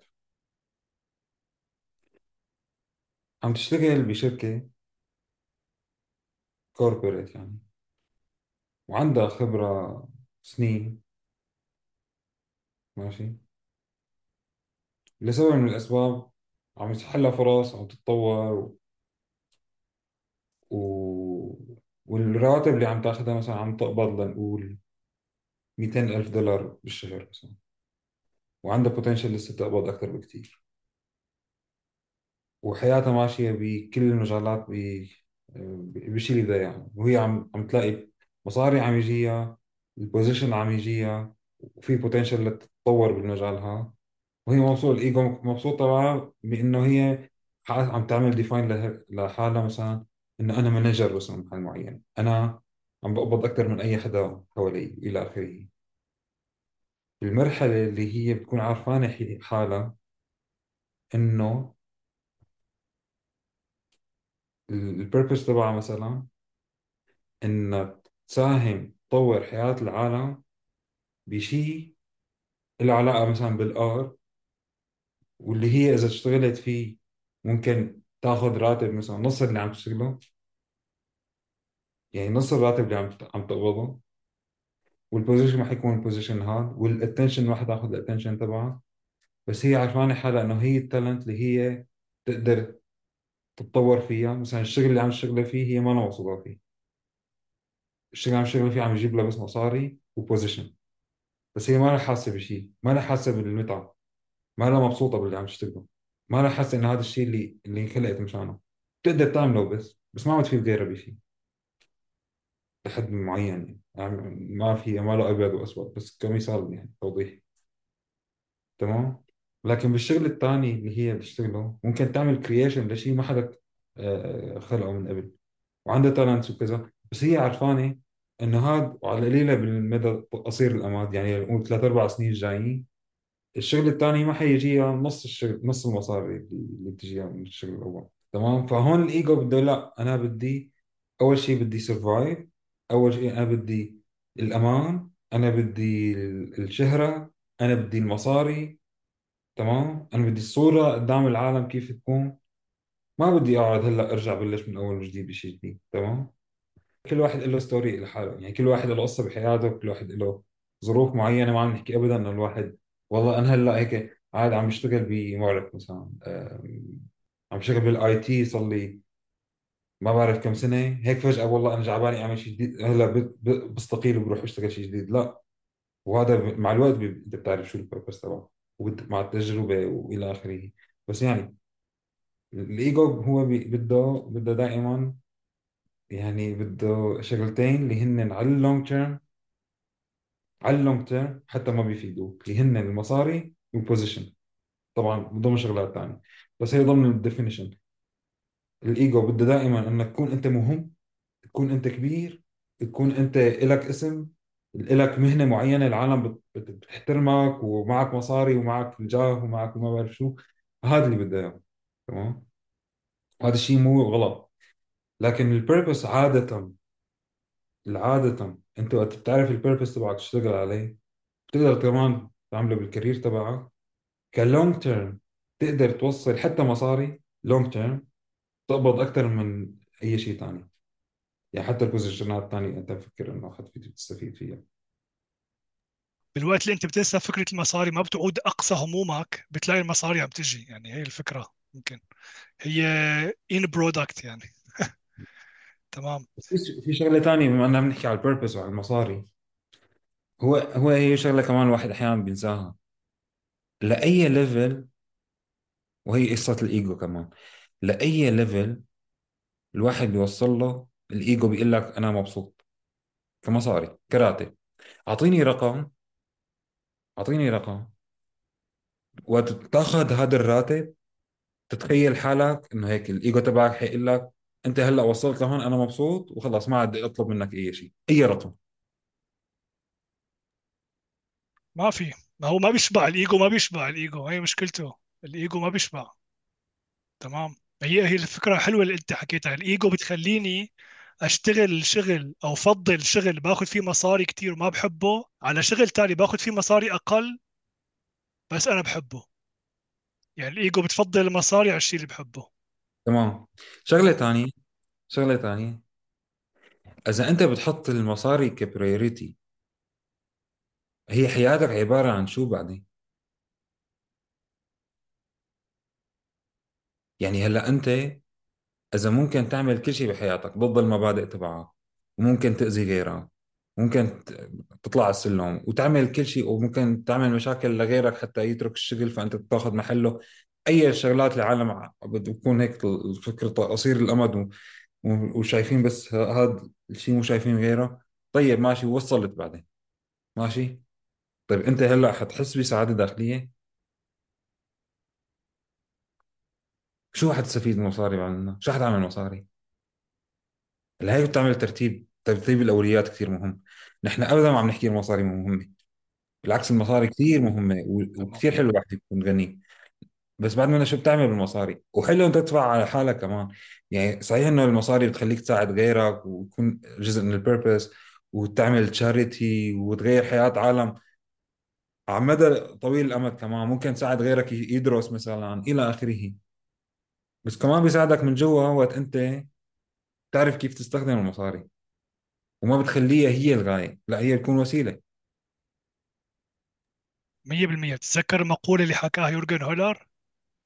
قال لك إنه المصاري ما بتعطي سعادة، وإنما بتعطيك حرية، وأنت لما يصير عندك حرية أنت بتكتشف طرق للسعادة. فهي المصاري هي وسيلة وليست غاية. تماما.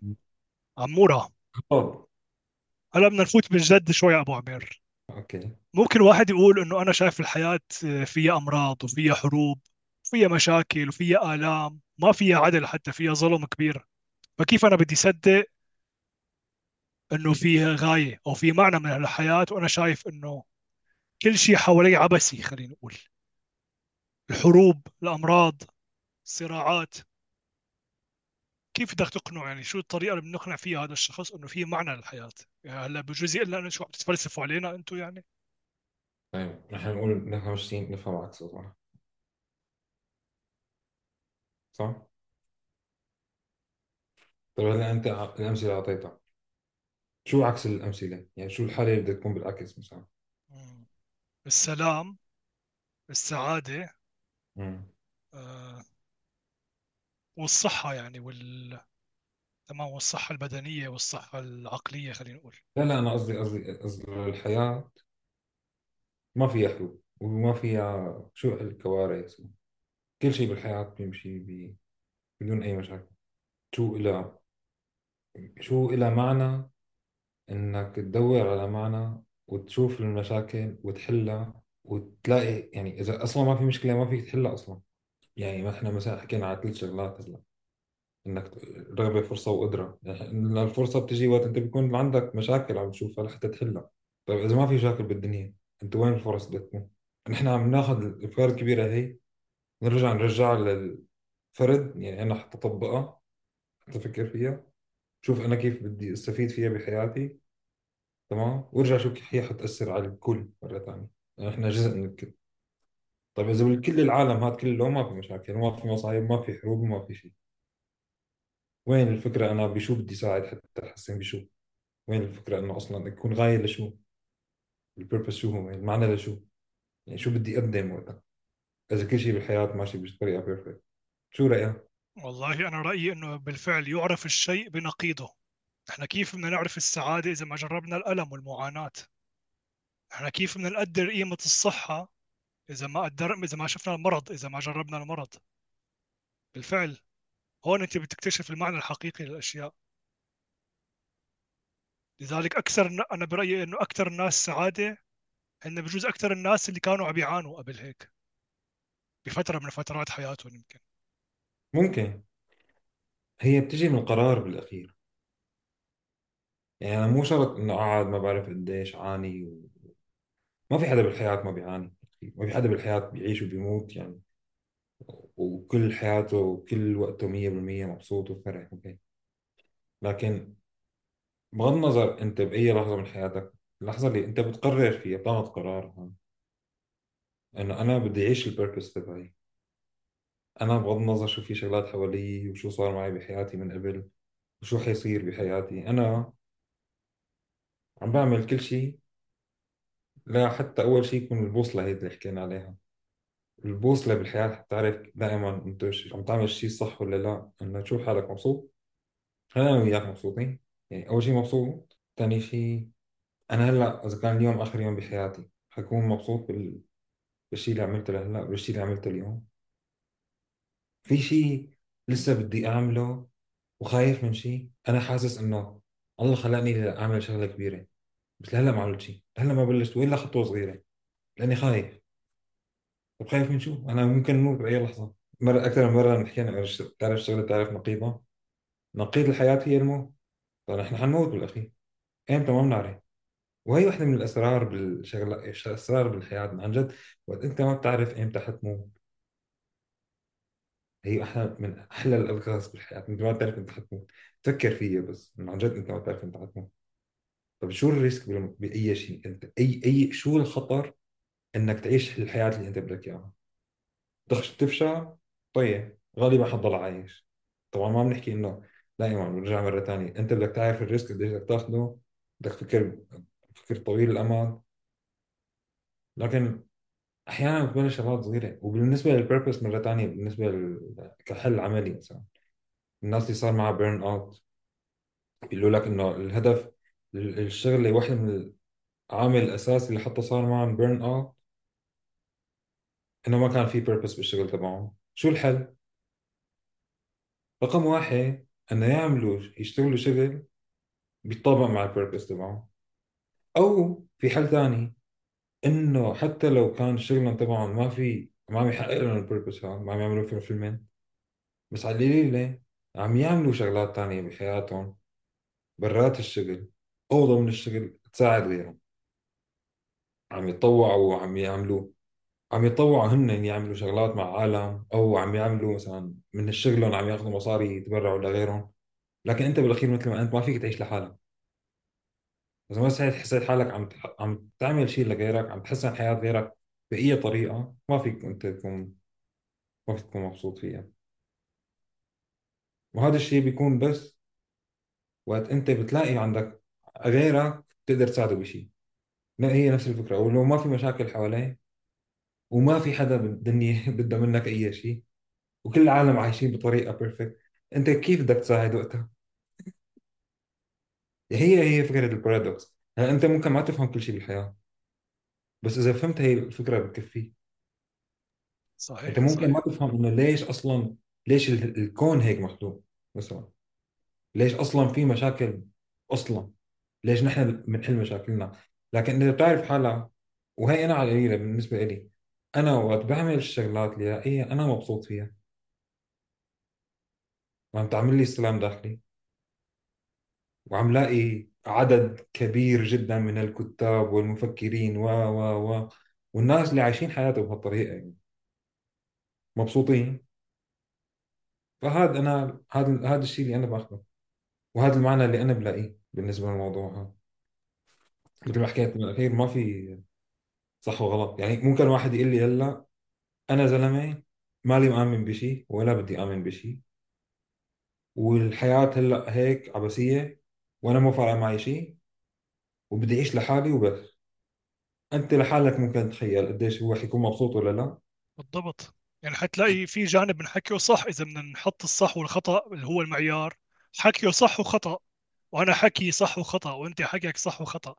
ما في يعني الحقيقه الحقيقه متعدده الاوجه، ما في حقيقه مطلقه. يعني هو بالفعل، بس الفكره انه على فكره هي الفكره عموره هي اللي اللي خلتني عن جد ال- انه بتعطيك مناعه انك انت شو ما تتاثر باي فكره بتس بتسمعها. ليش الواحد ممكن يسمع افكار عدميه، خلينا نقول من فلاسفه عدميين، انه الحياه ما لها معنى، انه نحن موجودين وجودنا عشوائي، وانه هذا الكوكب تبعنا ممكن باي وقت يجي عليه نيزك يضربه. ف إذا بدك تحط معيار الصح والخطأ، إيه، ممكن يكون حكي من جانب معين صح، بس فكرة إنه ما في شيء اسمه صح وخطأ بتخليك أنت تختار الصح اللي بدك إياه وأنت تختار الخطأ اللي بدك إياه.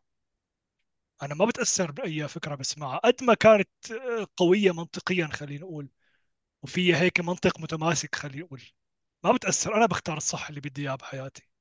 حكيك صح، وبنفس الوقت غلط هيك بطريقه انه شو هي الحقيقه. لانه خلينا خلينا نرجع نرجع شوي، شو هي الحقيقه؟ طيب، اما ما اتفلسف كثير، انا بالنسبه لي مره ثانيه وقت بلاقي حالي ما عندي هالجاب اللي حكينا عليها من قبل، عم بنزلها قد ما بقدر وعم شوف منفتح وعم بقرا وعم بتعلم وعم دور، البوصله تبعي هي الجوي. البوصله تبعي وين السلام الداخلي عم يكون، السعاده الداخليه، وانا عم حط قد ما بقدر، عم بتدرب اني احط الايجو تبعي على الجنب، اكون واعي لكل شيء عم يصير بحياتي، لكل شيء عم يصير معي، واعرف انه كل شيء حوالي انا جزء من هالكون هذا كله. فما بعود بقدر اقول انه انه واحد يجي يقول لي فخار يكسر بعضه، وشو ما كان الاثباتات او النظريات اللي عم يحكي فيها هو، تخليني صدق انه هو يك- يكون صح. ماشي، وضح لأنه لي أكثر. الشيء بالاخير انا بدي اشوفه مو بس نظري، عملي، هالتاثير شو عم ياثر عليه. انا هي الحقيقه بالنسبه لي. أيوة، شو الشيء اللي عم يحصده من هالأفكار اللي بحكيها؟ مم. شو الشيء اللي انعكس عليه بحياته؟ تخيل انا وياك قاعدين عم نحكي، حدا عم يشوفنا عم ننظر كل المنظير هذا، وأواعينا مشقشقة وحالتنا حالة و- وتعيسين مثلا بحياتنا وقاعدين هيك وما بعرف. يعني بالأخير إذا إذا أنت ما فيك تكون قدوة، يعني أنت بتحكي نظري بس إذا بدك تكون مطبقه وعايش شيء تجارب لا بعد منها تحكي عليها وتقول العالم تعالوا شوفوا هي الحقيقة اللي أنا شفتها. لكن أنت تقعد تهدم، مثل ما حكينا الهدم سهل جدا، أنا ما بحب أطلع على العالم تهدم، بالأخير بدي أشوف شو شو وصلوا لشو. طيب ماشي، الكون عبثي، طيب شو وصل له، شو بعد منه؟ اذا هو ما له مبسوط مع حاله شو بدي اقعد اسمعه؟ يعني يعني مثل ما قلت لك، حلو تسمع من الكل حتى تفهم، وحلو تسمع الشيء اللي بتحبه واللي ما بتحبه حتى تعرف انت العالم كيف تطلع وجهات نظر مختلفه. لكن بالاخير انت شو بدك تنقي لحالك. أنا بتذكر مرة عمورة في دكتور معروف حتى منزل كتاب بموضوع الشفاء التلقائي او السبنتونوس ريميشنز، حالات الشفاء التلقائيه. حكى معلومه. هلا هي المعلومه يمكن لازم نتحقق فيها اكثر ونشوف قديش النسبه المئويه، ولكن قال انه كل الامراض الموجوده بالوقت الحالي، هون برجع للسؤال اللي انا حكيته تبع انه هل آه انه انه اذا في امراض فكيف الحياه يعني إلى معنى. هو قال انه كل امراض هي امراض لايف ستايل، هي امراض لها علاقه بطبيعه حياتنا، يعني السكري والضغط والكوليسترول هي كلها لها علاقه بالنظام الصح النظام الصحي تبعنا. حتى المشاكل النفسيه، الاكتئاب وغيره والارق، كمان شيء له علاقه بنظام نومنا، بنظام اكلنا، بافكارنا اللي عم اللي عم نزرعها ب- بعقولنا. يعني ف ال- انه نحن كمان ال- ما بدي اقول انه نحن نجلد حالنا، انا ضد فكره انه نجلد حالنا ونعتبر حالنا انه نحن مسؤولين عن كل المصايب، لا لا، بس الفكره انه نتحمل مسؤوليه. يعني يعني انت اذا قلت الحياه عبثيه، انت خلاص شلت المسؤوليه عن حالك، انت ريحت حالك، انت معتبر انه خلاص انت ما فيك تغير هذا الواقع والحياه عبثيه وخلاص. بالوقت اللي انت عم تقول الحياه عبثيه، ممكن في غيرك عم يحاول يجعل الحياه لها معنى. فالسؤال اللي انت شو عم تعمل لحتى تغير هاي الع- العبثيه اللي انت شايفها، اللي هي من وجهه نظرك عبثيه. وينستون تشرشل بيقول لك if you are going to hell keep going. أنا قاعد أفكر فيها أول شيء شو قصدها، يعني بيقول لك إذا أنت تخيل، يعني إذا أنت شايف الحياة عبثية، الحياة عبثية خلص keep going. ب- بالفكر تبعه إنك أنت ضل عم تشتغل حتى لو كل شيء حواليك فوضى، حتى لو كل شيء حواليك ت- تعيس، حتى لو كل شيء، وأنت مجرد إنك تمشي مع هالشيء هذا وتضلك عم تطلع أنت وين بالمعمعة هي كلها، بالتحديات هي كلها، وين انت فيك تعمل شيء بعد منها منيح عمله، لانه هو حيفيدك اول شيء. وهي ال- هي ال- هي صارت معي، هي ال- هي الجملة ذكرتني فيها هلا السنة الماضية فيها. لا هلا صار لي تقريبا عشر شهور، قبل عشر شهور قبل عشر شهور انا كنت بموقف، ما بعرف إذا قلت لك، كنت بموقف كنت ب- بموقف كثير صعب، تحديات كبيرة، كنت متضايق بشغلات معينة عم تصير، يعني تماما عكس انا الشيء اللي كنت عم خطط له من زمان، عم اشتغل له لز- من من زمان، وهو شيء متعلق بالبربس تبعي، واجى الظروف معاكسه تماما. فقعد بدي افهم شو بدي اعمل، شو عم يصير كذا. فقعدت شوف بودكاست وب- و- وجابوا هالكوت هي if you are going through hell keep going. فانا بس مجرد هيك اجت الفكره هي انه خلاص انا شو بدي اعمل، بس جرو الظروف كلها عكسي، وانا هي اهم شيء كنت اسال حالي انا وبتاكد انا نيتي صافيه، انا عم بعمل، انا اشتغل البيربس تبعي، انا عم حاول اكون احسن فيرجن من حالي لحتى اعمل شيء حلو بالحياه، لحتى ساعد غيري، لحتى اعيش بالبيربس تبعي. طيب وانا عم بعمل هالشيء كل يوم ماشي. طب وجدني هالتحديات، شو بدي اتعلم منها؟ ما بعرف. هلا خليني امشي، خليني امشي معه، خليني خلص جاي القصص جاي. هي الشيء ما فيني انا اعمل له كنترول، انا بعمل كنترول للي جوا، ما بقدر اعمل كنترول للي برا. تمام، طيب خليني امشي معه، وماشي بالهل خليني ماشي بالهل، وخليني. ومجرد فكرت بالفكرة هي وانا كل المصايب عم تصير حوالي، ارتحت انه خلاص انا لا- هلا بدي احسن الدنيا كلها وكل شيء حوالي حيتغير، لا. طبعا انا بلشت من جوا، كمل كملت كملت كملت، وصار مشاكل وما مشي الحال بالشيء اللي انا كنت، يعني بال- بالجول اللي كنت حاطه، فشلت فيه. بس بعد منها تعلمت كتير شغلات بعد منها. ايه وخلاص انه انه امتى امتى تحسنت حياتي كلها، ب- يعني امتى تحسنت حياتي كلها وانت حسيت بالجوي حتى وانا بنص المشاكل هي، وقت انا صرت مبلش من جوا. اخي شو انا من جوا عم بعمل الشيء اللي انا مآمن فيه. ايه طيب ما هذا خلص، هذا كل المشاكل والضغط وكذا حسيته هيك للحظة راح، وعن جد م- ارتحت انه خلص اخي. وهذا اللي بنحكي نحن، مثلا واحد هلا بيسمعني بيقول لي، سواء بيقول لي مقطوعة الكهرباء عنا ما بعرف كم ساعة باليوم، أو ظروف ما بعرف كيف، أو هلا مثلا بالشغل ما بعرف شو صار معي، أو أنا عملت كل شيء منيح بحياتي وبعد منها حدا خانني، أو أو أو أو أو طيب أنت بالأخير بتقعد تطلع أنت شو، أنت شو، اسأل حالك مين أنت، وليش الله خلقك، وشو عم تعمل بحياتك، و... و... ودائما من جوا عم تأذي حدا، أنت لحالك بتعرف. ما حدا بيقدر يعرف غيرها. عم تأذي حدا، عم تساعد غيرها، وهي هي من جوا بتبلش السلام داخلي. كل شيء مصايب بعد منها برا بتصير، انت ما فيك تغير فيها، ما حد بيقدر تغير فيها، بس اذا انت بتغير من جوا كل شيء من برا بعدين بيتغير معك. على فكرة أنا كتجربة شخصية، أنا كنت عايش بسوريا، كان في كتير شغلات ما عندي إياها، كنت بتمنى إنه يكون عندي إياها. أنا كنت بتمنى إنه أكون قاعد ببيت لحالي، يكون عندي سيارة، عندي شغل مرتب، ب- باخذ راتب مرتب. هاي كانت طموحاتي وهاي كانت الشغلات اللي بتمناها. جيت على ألمانيا، تقريبا كل شيء كنت بتمناه قدرت أحصل عليه، شغل، سيارة، بيت، يعني راتب معقول، خلينا نقول حياة مستقرة نوعا ما.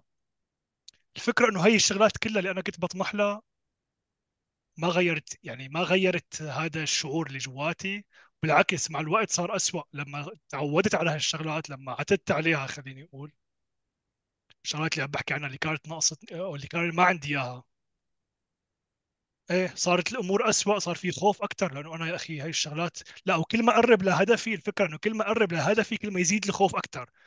طب أنا بركي وصلت لهدفي وضل هذا الشعور موجود، شو بدي أعمل بحالي؟ طيب مم. هيك لهالدرجة. مم. الفكرة اللي أنا بدي أوصلها باختصار إنه كل شيء، إنه هذا الشعور السعادي أنا كنت بتمناه كان فيني حقه وين ما كان، آه. سواء كنت بسوريا ولا بألمانيا، سواء أنا آه. هي حصلت على هالشغلات ولا ما حصلت عليها. مم. عن جد هذا حكي ما له تنظير، هذا واقع، هذا مم. واقع إنه أنت بك... بأي مكان وتحت أي ظرف تقدر تكون سعيد لما تقرر تشوف الشيء اللي عندك إياه، مو الشيء اللي ما عندك إياه. هاي الفكرة، أنت أكبر نعمة، مثل المقولة اللي حكيتها عن مورا واللي أثرت فيني كثير، أكبر نعمة بحياتك هي إنك أنت موجود، إنك عايش. تماما. وذكرتني هلا شغله كمان بيحكيها ايكهارت تولي بالباور اوف ناو، كتاب طبعا مشهور، بال... بال... بالسياق اللي عم تحكي فيه وبسياق البيربس. بيقول لك تخيل حالك ماشي بالشارع ولاقي واحد بيقول متسول او عم يشحد يعني، تمام، ومنظره تعبان وكل شيء قبل عليه تعبان، وتلاقيه قاعد على بوكس، قاعد على علبه، بتقول له انت على شو قاعد؟ بقول لك ما بعرف. تيجي لعنده بتفتح العلبه هي تلاقيها معبايه كنوز، عباية ذهب وألماس وكل شيء ممكن تخيله. بقول له طيب أنت ما فتحتها لهي؟ بقول لك لا. بيقول لك هاي هي فكرة البيربس، أنت وقت تعرف شو الكنوز اللي عندك إياها كل شيء بحياتك بيتغير. الفكرة إنه كل واحد الكنز تبعه بيختلف، كل واحد بصمته مختلفة، كل واحد كنزه مختلف. وعن جد يعني كتير قصص وكتير كتير كتير كتير في التجارب إنه ناس كانت هيك ماشية بعبثية، أو مثلا عم تمشي بس تعمل كل شيء مثل ما العالم بدهم منا، او تمشي مع الترند، او قصه الجروب ثينكينج، يعني خلاص انه اهلي بدهم ياني اعمل هيك بعمل هيك، المجتمع بده ياني اعمل هيك بعمل هيك، العالم عم يعمل هيك، رفقاتي كذا، خلاص انا عم اقلد بس ماشي مع ال... كل مين بده ياني اعمل شيء انا عم بعمل مثل منه، انا بس عامل عم عم بعمل شو بيقولوا people, people pleasing، يعني خلص شو بدنا العالم عم بعمل لهم انا، وماشي بال- بالكل هيك، وخلص انا بدي اكون مثل مين اثنين مثل البقايا، بدون ما افكر باي شيء انا عندي يونيك، بدون ما افكر باي شيء. طيب انا اذا بضل ماشي هيك بحياتي انا بيكون عندي هالكنوز هي ما عم تبين معي، ما بعرف شو هي، لان انا ما ف- ولا لحظه من حياتي وقفت وكان عندي الجرأة اقول كله رايح على مين، انا بدي اروح على اليسار.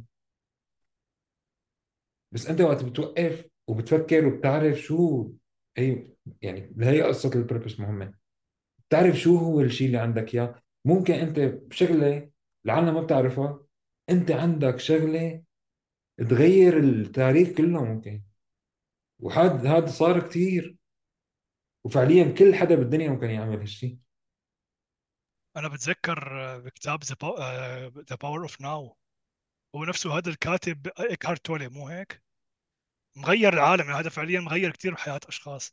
بتذكر وكان عم بيحكي بحياته إنه هو كان هو كان رايح ينتحر فعليا، يعني هو وصل لمرحلة آه، صار يجي بانيك أتاكس كثير، وصل لمرحلة إنه يعني خلص. آه، بداية الكتاب بتذكر حكى هذا الشيء، مو انه انا وصلت لمرحله خلاص الحياه ما لها قيمه، راح ينتحر بلحظه، ما بعرف هيك، يمكن ما بعرف صار معه، سمع صوت او صار معه هيك قصه يعني، شاف شيء بالطريق خلاه يعيد كل يعيد ترتيب كل اوراقه يعني. بالنهايه صار انسان مؤثر يعني، صار معلم روحي. ما بتذكر صراحة القصة، بس ممكن ايه. وما بستغرب منه لأنه ك- كتير ناس كمان مؤثرين، كتاب وببليك سبيكرز وإلى آخره، واصلين مراحل بحياتهم انه كان نزلة نزلة نزلة تبع انه خلص هن ح- يا حينتحروا يا صار معهم امراض كتير كبيرة وبعد منها تعالجوا منها وتغير طريقة تفكيرهم، مثل جو ديسبنسا الى اخره. حتى جيمي كويك مثلا كان عنده مشاكل بالدماغ، وحتى غير الناس المفكرين يعني. بتلاقي احيانا الناس حتى من احسن من احسن الناس من مجالات مختلفة بالعالم عندهم كان مشاكل بس قدروا يت- يتجاوزوها. حتى ليونيل ميسي مثلا كان عنده آه، مشكلة بالنمو، تخيل. شوف يعني واو. ايه صحيح، شغلة تانية، تخيل ليونيل ميسي لاعب كرة سلة. هي شغلة من الشغلات كمان سمعتها عنها. تخيل ليونيل ميسي لاعب كرة سلة، مه. حدا حي... حيسمع فيه؟ ممكن لا، لانه هو ميزا هو ميزته م- يعني لكرة القدم. تماما. فهي ليش مهم كثير البيربس. إذا أكثر العالم ماشيين مثلا، إذا واحد بس لأنه كل العالم حواليه، وهي محل ثقافتنا بشكل عام، كل العالم عم تعمل بريشر عليه يصير دكتور، وهو صار دكتور. بس هو ممكن يكون أحسن رسام بالعالم، ممكن يرسم ويطلع بشغلات ما حدا ما في حدا بالدنيا بيعرف يعني بيقدر يرسم مثله مثلا، أو يكون مثلا زلمة مخترع، أو ما بعرف يطلع بي بيكون كاتب مثلا، مفكر، أي شيء. بس ممكن هذا الشيء اللي بيحبه وبيعرف إنه هو بده إياه وبي- على القليلة ممكن واحد يبلش كهواية حتى يقدر يستكشف. يعني أنت شيء بتحبه ممكن تبلش كهواية. وبالمناسبة نحن هلا عم نحكي على الأفكار، نحن عم نحكي ليش الواي مهم، يعني ليش تعرف إنه ليش البيربس مهم بحياتك، وشو هو البيربس، شو هو وليش. تمام. الكيف الكيف ممكن تقعد نعمل لها خمس ست حلقات وما بنخلص، وفي كتب عليها يعني. تمام. فهلا عم نحكي ليش وشو هو، شو هو وليش.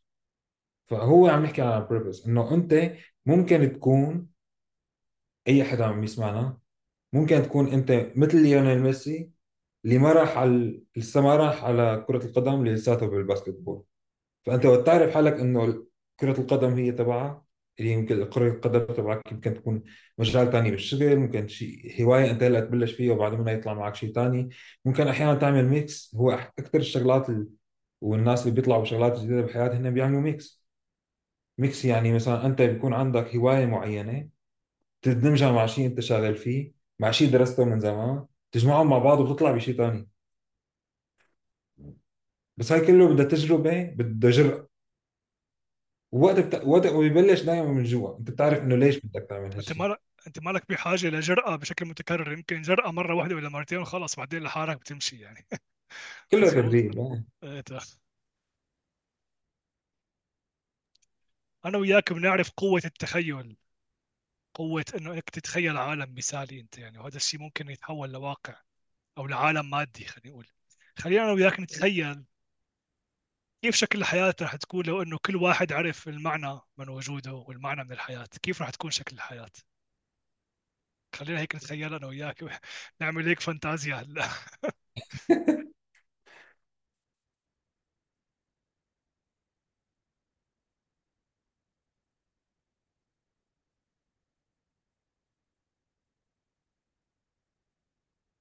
سؤال حلو، تفكير حلو، خيال حلو، حيكون جنة لنقول. وبنفس الوقت بقول لحالي هلا عم فكر معه انه هي الحياة جنة بكل الأحوال. يعني أنا ماني بحاجة، هي نفس الفكرة إنه العالم الخارجي، أنا مالي بحاجة استنى حتى كل زلمة بالدنيا يعيش البيربس تبعه حتى أكون مبسوط أنا. لأنه أنا إذا عشت البيربس تبعي وبلشت من جوا فهو هذا شيء كافي، وقت أنا كنا بقدر أكون قدوة لغيري ليغير كمان وأتعلم من قدوات تانيين. طبعا أنا ببلش معي، ببلش من عندي، يعني أنا صحيح ببلش من جوا لكن بتعلم من ناس كثير غيري قبل مني. تمام، وهي قصة إنه نحن رايحين وعم نسبح ومبسوطين، صح؟ طيب إذا العالم كلها إجت سبحت معنا، حلو، وكل واحد بيجي بيسبح بالطريقة اللي بده إياها. ممكن عالم يجي بال بال ما بعرف بالبايك، واحد يجي بال ما بعرف شو، يتزلج، مو يتزلج، شو يسموها، ركوب الأمواج إلى آخره. بس قصدي يعني هي قصة إنه كل واحد بيجي بطريقته، بس على العيلة كل واحد، نحن كلنا ممكن نكون مبسوطين، كلنا نحن عم نتعلم مع بعض، كلنا نحن عم نعمل شيء بنحبه، ايه، وكل واحد بيكون يونيك بالطريقة اللي هو بده اياها. يعني هو ع- بالحياة وقتها، يعني إذا كل واحد عايش البيربس تبعه، كل واحد عم يركز على حاله، أكيد مثلا ما حيكون في حروب. المشاكل اللي الدنيا اللي هلا فيها نتجاوزها بكل سهولة، كل المخاطر اللي احنا عم نحكي فيها عن المستقبل بالنسبة للبيئة، اختيار التوازن البيئي، بالنسبة للمشاكل الاجتماعية اللي عم نعيشها. يعني تخيل أنت إذا كل واحد عايز عم يركز على البيربس تبعه، على على الجانب كرياتيف بحياته، لا حدا حيقارن حاله بحدا تاني، ولا حدا حيحسد على حدا، ولا حدا حيكره حدا، ولا حيصير في أي، يعني فهمت علي؟ أنت خلاص حتعيش بحب، بكرياتيفيتي، وبتركز على الشيء الحلو بحياتك وبجوي. آه. وهذا الشيء الأخير كيف تعرف تعمله لحالك. يعني ما بعرفش، هلا خطرت ببالي انت عباره ذكرت لي اياها من زمان لهلا ببالي هي. قلت انه يمكن كل مشاكل العالم سببها انه الاشخاص ما بيعرفوا يقعدوا مع حالهم، يمكن مو هيك؟ أوه إيه. مو هيك فصعب والله. اشرح لي هال- هالعباره اكثر، انت كيف كيف فهمتها يعني؟ هي كمان من جيشتي مرة تانية، والله حتى أكون صريح، ما بعرف إذا من جيشتي ولا من حدا تاني اوريجينالي، بس بس سمعتها منه بتذكر. وسؤال حلو، بتصور إلها علاقة كمان، يعني بالأخير بيرجع لك البيربس، لأنه واحدة من الأسباب إنه العالم ما بتعيش البيربس تبعها هي قصة الجروب ثينكينج. أنت بس بدك تجي بتندمج بالمجتمع، تعمل مثلك مثل غيرك، وهذا كيف بيصير وقت أنت دائما لازم بحاجة تكون مع حدا غيرك. يعني إذا أنت مالك مع حدا غيرك، ماسك الموبايل تبعك وعم تشوف شو في شيء، أنت عم تعمل ديفينيشن لحالك بالبيئة تبعك.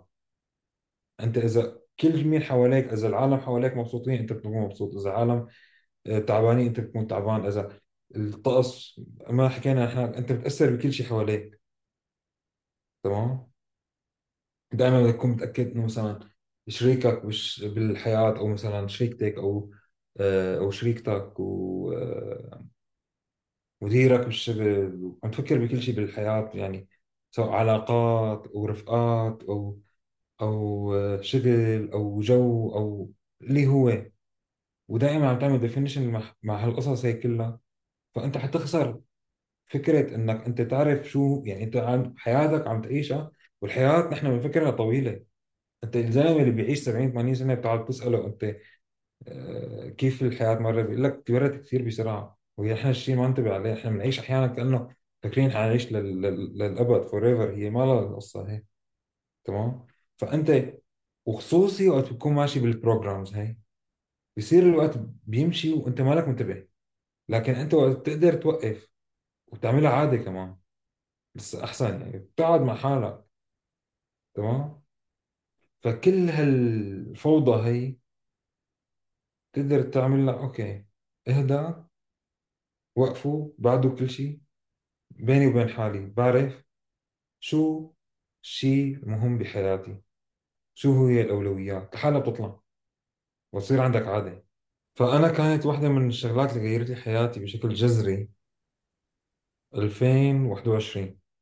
كنت وقتها كمان صاير معي شغلات بحياتي، وقاعد عم بسأل حالي شو بدي أعمل، وكان هي فعليا في أكثر من سؤال بحياتي، إنه أنا ليش، شو بدي أعمل بحياتي. تمام، كان في أكثر من شغلة، يعني بالكارير تبعي، علاقاتي، وإلى آخره. فأخذت قرار إنه أطلع ثلاثة أيام، أخذت عطلة وقلت لكل أهلي ولكل العالم القريبة مني، لا حدا يحكي معي، وأنا موبايلي حيكون ما في إنترنت. وقعدت ثلاثة أيام بدون بدون سوشيال ميديا وبدون شيء، قلت لهم إذا ما في هي تذكرها من احمد الشقيري مره، اهله كمان بيعمل لك الفتره فتره، قال بيقول لهم اذا ما في دم لحدا يدق لي، فهيك قلت لهم قلت لهم اذا ما في دم لحدا يدق لي. و... واخذت ثلاث ايام، اخذت بمحل يعني ما كان في شيء حلو، ما كان في شيء اصلا، انه ما في شيء مميز لنقول، كان بس هيك طبيعه بال... بعيده عن كل شيء انا عايش فيه. وثلاث ايام قاعد عم فكر مع حالي انا شو بدي. وهالثلاث ايام هدول بس قعدت اقرا و- واعمل سيرش بالمواضيع اللي انا بتهمني بالكارير تبعي هيك. بس كثير اوقات اقعد اكتب اكتب اكتب هيك، اكتب كل شيء يخطر بالي اكتب. إيه، طلع صرت انا فاجئ حالي، انا فاجئ حالي بكثير شغلات انا بدي اياها وحاببها وحابب اعملها بحياتي، ما كنت عرفانها. كان في كل الضوجه هي حوالي. وقتها بلشت انا اغير، اعمل كارير شيفت تبعي، حضر للكارير شيفت هي. صرت قاعد اسال حالي اسئله كبيره، ووقتها بلشت اعرف البيربس تبعي اكثر بعمق، و- و- و- والاولويات بتترتب بشكل يعني غريب جدا. انه صرت أد- شوف قديش في شغلات كانت تافهه فعليا بحياتي حاطط لها قيمه كبيره، شغلات مهمه جدا انا ما كنت ع- فهي كلها بترجع تعمل لك ترتيب الاولويات. وهي بتقول لك يعني مثل كانه مثلا انت عندك قنينه فيها شوائب، اذا طول الوقت عم تخضع سوشيال ميديا وعم تخط ما بعرف شو، آه، عالم حواليك، وقاعد عم تفكر بال... بال... كل شيء كل شيء بالبيئه تبعك مثل ما قلنا، وعم تفكر بالماضي و... طيب انت قاعد بس الدماغ تبعك ما ما عم تخليه له. طيب بدك توقف انت تهدى حتى الشوائب هي كلها تنزل لتحت، بعد ما انه المي الصافيه بتطلع لفوق ببين بعد، بتعرف انت شو المهم وين تفكيرك لازم يكون. ايه فهي هي الفكره. وبعد ما أنا هلا كل فترة وفترة بعمل شيء يعني مثل هيك، و- و- وكل ما بعمله بنبسط، كل ما بعمله بس- بستغرب يعني إنه شغلات جديدة بحياتي. ولهيك المديتيشن هو ولا جزء لا يتجزأ من من آه، روتيني يعني باليوم. وبعد كل فترة بقعد فيها بيني وبين حالي بطلع بشيء جديد. والحلاوة بالموضوع إنه هذا الشيء عم شوف تأثيره على حالي وعم بشوف تأثيره على الناس اللي حوالي، لأنه هلا كمان أنا معك مثلا ومع مرتي ومع كثير عالم آه، حوالي، صار- صارت عم تعمل مديتيشن قبل فترة، وتعرفت على عالم جديدة كمان بالمجال هذا. إيه بشوف قديش بيشوفوا الحياة بطريقة مختلفة، قديش الأولويات تبعهم مختلفة بالحياة، قديش بيكونوا مبسوطين بينهم وبين حالهم، قديش بيقدروا يتعاملوا مع مواقف صعبة بطريقة هادية لنقول. فهمت علي؟ ايه هي هي عالم تاني يعني. تخيل كل طبعا واحد يعمل هيك، هي الفكرة، احلى شيء لو كل بالعالم. واحد يعمل هيك خلص الح- الحياة ال- المشاكل بالحياة كلها بتنتهي. يعني كثير أحيانا نحن بنعمل definitions لحالنا بالمشاكل تبعنا، يعني نحن بن- بندور على مشاكل حتى حتى نحس حالنا موجودين لنقول. تمام؟ فأنا إذا ما بقدر أقعد هيك بيني وبين حالي، بس بيني وبين حالي ما بقدر أنت أحلل هالقصص هي وأعمل ترتيب للأولويات تبعي، وأعمل أعرف حالي إنه أنا أصلا مع حالي بيني وبين حالي بقدر أحل كل المشاكل اللي عندي عم تكون معي، مالي بحاجة حدا من برا لحتى يحسن لي حياتي. انت ملجأ حالك، يعني انت ملجأ حالك. انت في حال شو ما صعبت عليك الحياة وشو ما عانيت وشو ما صار معك مشاكل، انت مالك بحاجة لحدا انك آه، انه ي- تلجأ له. هو هذا هذا الاحلى شيء بالمديتيشن، انت بترجع بينك وبين حالك. شو ما كنت شو ما كنت عايش صعوبات وشايف شغلات برا بيتك، بترجع على بيتك بينك وبين حالك، بس ترجع لمستوى الطاقة اللي انت بدك اياه. تبلش من الصفر، يعني انت كل يوم بتقول انا ببلش من الصفر. تتذكر نرجع للاولويات. انت انت يعني قد ما صار معك مشاكل انت لساتك عايش، لساتك موجود، يعني شو بدك مم. احلى من هيك؟ وهذا مم. هذا اهم شيء بالمديتيشن، ترجع تتذكر، ترجع ترتب اولوياتك. بالضبط. يعني هلا أنا وياك بالبريك مثلا كنت عم باكل مسبحة، أنت بتخيل أنا قديش مبسوط إني عم باكل مسبحة، يعني عم بحكي لك شيء عملي. على فكرة نفس الشيء، أنا هلا عم بشرب شاي بالنعناع. لا عن جد عن جد والله أنا هلا عم بشرب شاي بالنعناع. أنا هي عندي تسوى الدنيا وما عليها.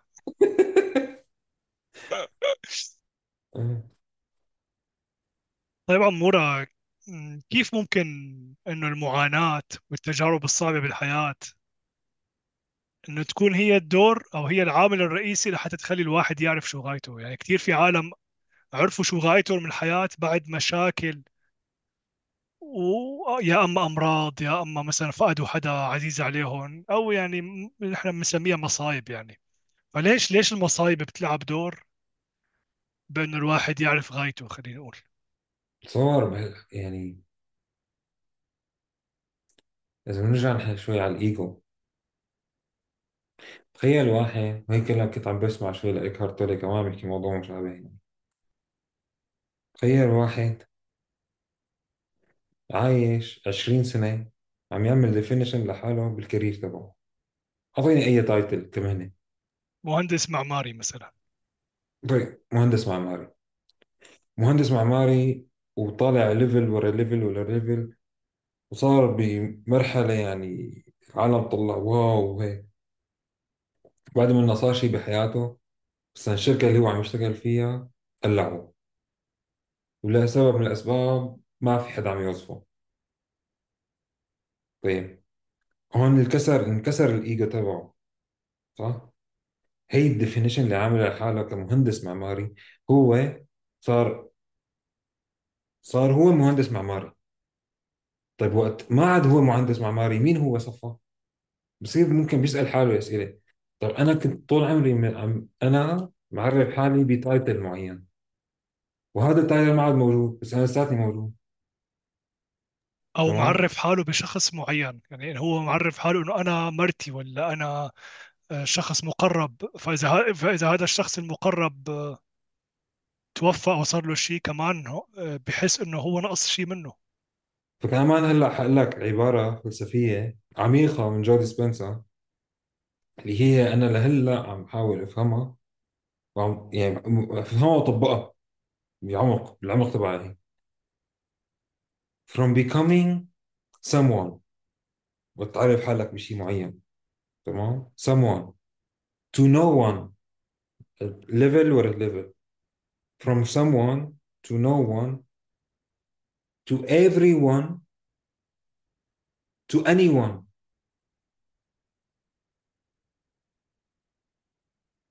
وهي قصة وحدانية الكون كمان، هي من من الجزء من من من الحكي هذا. وقت تعرف حالك someone، انت بتكون منفصل عن البقايا. انت الايجو بدك تبعك بده تايتل معين بس حتى يقول لك انك انت احسن من غيرك، شخص ما من غيرك.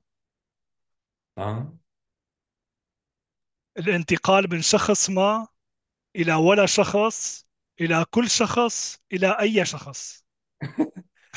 عود تمام. ف... انت عم عود تحكي أفهم علينا جودة سبينزا. عن جد هلا انا اللي فهمته، وحتى اذا حابب يحب يعلق يعلق يعني، وانت ممكن تقول لي أنا بصراحة طيب لهلا ما يعني ما ما أقدر أستوعب، بس حنحاول أنا وياك هلا نفهم هالعبارة. إيه تفضل. طيب. from someone from مهندس معماري to no one. لحظة لحظة، خلينا بأول وحدة هلا. someone أنا تمام كمان أنا شفتها من زاوية تانية. someone واحد تفضل. بيعرف نفسه بالماضي تبعه، مثلا إذا هو لسه مخزن فيه العاطفة، اللي عاطفة الحدث الأليم اللي عاشه مثلا من عشر سنين، فهو لسه هذا الشخص اللي كان موجود من عشر سنين كمان، هي سموان يمكن. فلهيك هو بيكون بمرحلة السرفايفل. كفيكتم مثلا، تمام معرف حالك كفيكتم. ما هو هون الفكرة، انت ممكن تعرف حالك بعدد لا نهائي من التعريف، لكن هو بضل تعريف انت عارفه حالك، بس هل هو انت؟ طيب from someone to no one، مثل ما قال لك هذا المهندس المعماري خسر شغله، ماشي، صار no one، واو تمام؟ واو واو لانه تمام. هي هون المصيبه ساعدته، بس هو لا، ممكن يكون بدون مصيبه، هو لحاله هي ما له معنى هي حاله. أع- هي أع- أعراض هي أعراض انه انت ما الانسحاب، تستنى المصيبه حتى تساعدك بالشيء، بس احيانا المصيبه بتساعدك بالتعريف. هي أعراض الانسحاب من المرض، يعني خليني أسميها أعراض الانسحاب من الإدمان، هي حالة الولا شخص. أمم. طيب هي هي مرحله ديب اكثر، وهي مرحله حلوه قليله احسن من اول مرحله. ما قالك someone no one، بعدين everyone. everyone أنا اللي بفهمه أنه تكون أنا مثل ما لي يهتم بحالي مثل ما بيهتم بأي حدا تاني، وشايف حالي جزء من الكون هذا كله، جزء من منظومة. أنا everyone يعني أنا الكون هو أنا والأنا هو الكون، عايش بهالونس. تمام؟ وتقول to anyone أنت وقت توصل لمرحلة تقدر تحط حالك محل أي حدا تاني. هي المرحلة الأعمق وقت أكون أنا بقدر أقعد مع عبود ووصل لمرحلة إني أعرف عبود شو بده قبل ما يقول لي شو، وساعده بشيء لسه هو لسه ما قال لي عليه، تدخل لأنه أنا لعالمه أعرف مثل ما عم الداخلي يعني. بحس بي- مثل ما عم بحس بحالي. واو، يعني تدخل لعالمه الداخلي، تشوف العالم الداخلي تبعهم شو هو. امم رهيب. يعني انت لما تكون everyone انت ممكن تحب العالم كله، بس انت لسه مالك فهمانهم، يعني ما بتقدر تفهم كل وقت، بس انت بتحبهم، انت انت حاسس حالك جزء من هاد م- منهم كلياتهم، مالك حاسس بحالك لا احسن من حدا ولا اقل من حدا. هاي يمكن ال everyone anyone. انت قدران مثل اللي بيشوف آه، فيلم مثلا، انه بحط حاله مطرح البطل، بيصير هو والبطل شخص واحد يعني.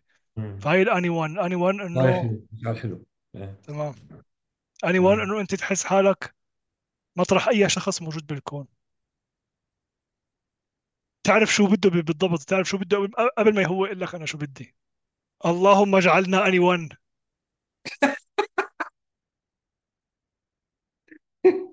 بس لا، أنت عن جد عن جد يعني إنه أنت تخيل لو حدا ما وصل للمرحلة هي، يعني تخيل إنه أنا أنا عايش بحياتي ومرتاح مع حالي ومبسوط بحالي لدرجة إنه أنا ما ماني حاسس ناقصني شيء، بالعكس حابب حالي وحابب العالم اللي حوالي، وحاسس حالي أنا جزء من الكل، والناس اللي حوالي اللي عم يكون عندها مشاكل أنا عم حل لها إياها، هي عم بكون جزء من الحل. أنا كيف حيكون حياتي، كيف يكون العالم الداخلي تبعي، وهذا كله بيبلش من الكونشسنس، هذا كله بيكون من الوعي.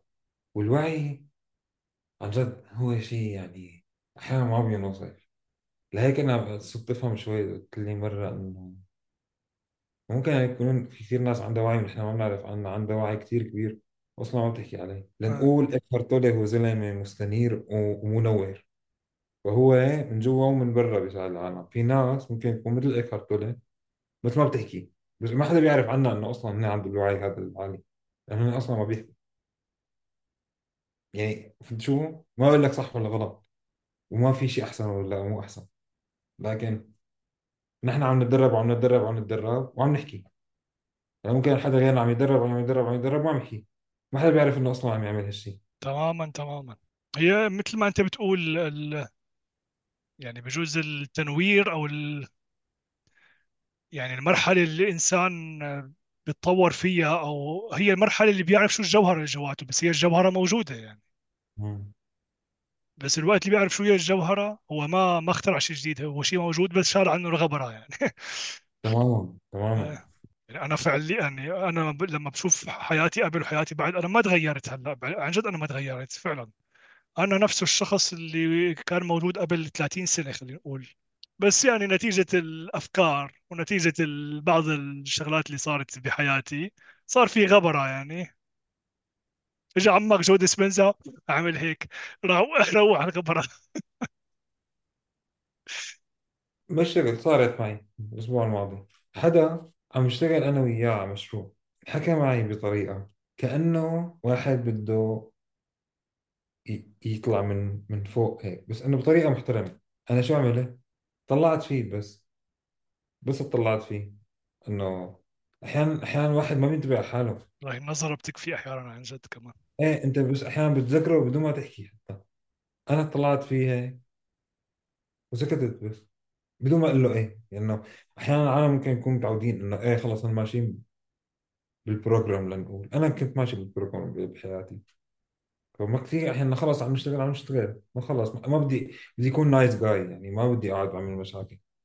تمام، بنفس الوقت هلا انه كمان ما بدي اعمل مشاكل بالطريقه، لحتى يعني احيانا شو، احيانا انت يا اما ممكن تكون تكون نايس جاي بتقول ماشي ماشي ماشي، يا اما احيانا انه لا كيف هذا عم يحكي معي هيك، انا ما بعرف شو، ما بيعرف مين انا، كمان تبع حالي انه ما كنت اتصرف بالطريقه الثانيه، كمان لا عيطت صوتي ولا شيء، كنت طلعت هيك.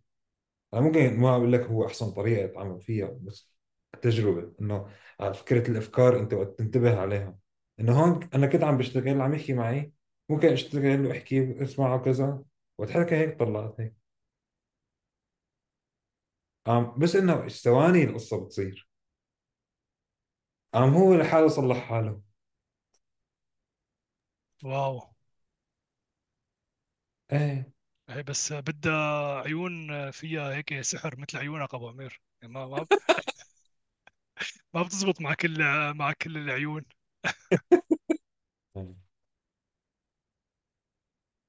إيه هو- وهي شغلة يعني. اه بس عن جد عن جد هاي شغله حلو الواحد يطبقها عن جد، يعني يدرب على حاله عليها الواحد. بحسك انت بهالقصه اوير اكثر مني. ب- بشو آه انه لما حدا يحكي شغله انت ما تكون متفق معه، انت قد ما حسيته للزلمه. انا احيانا بحس من باب الشفقه لاني شفقان عليه وحاسس انه بده حدا ي... يعني يكون معه، بقول له ايه، مع انه أنا بكون بال...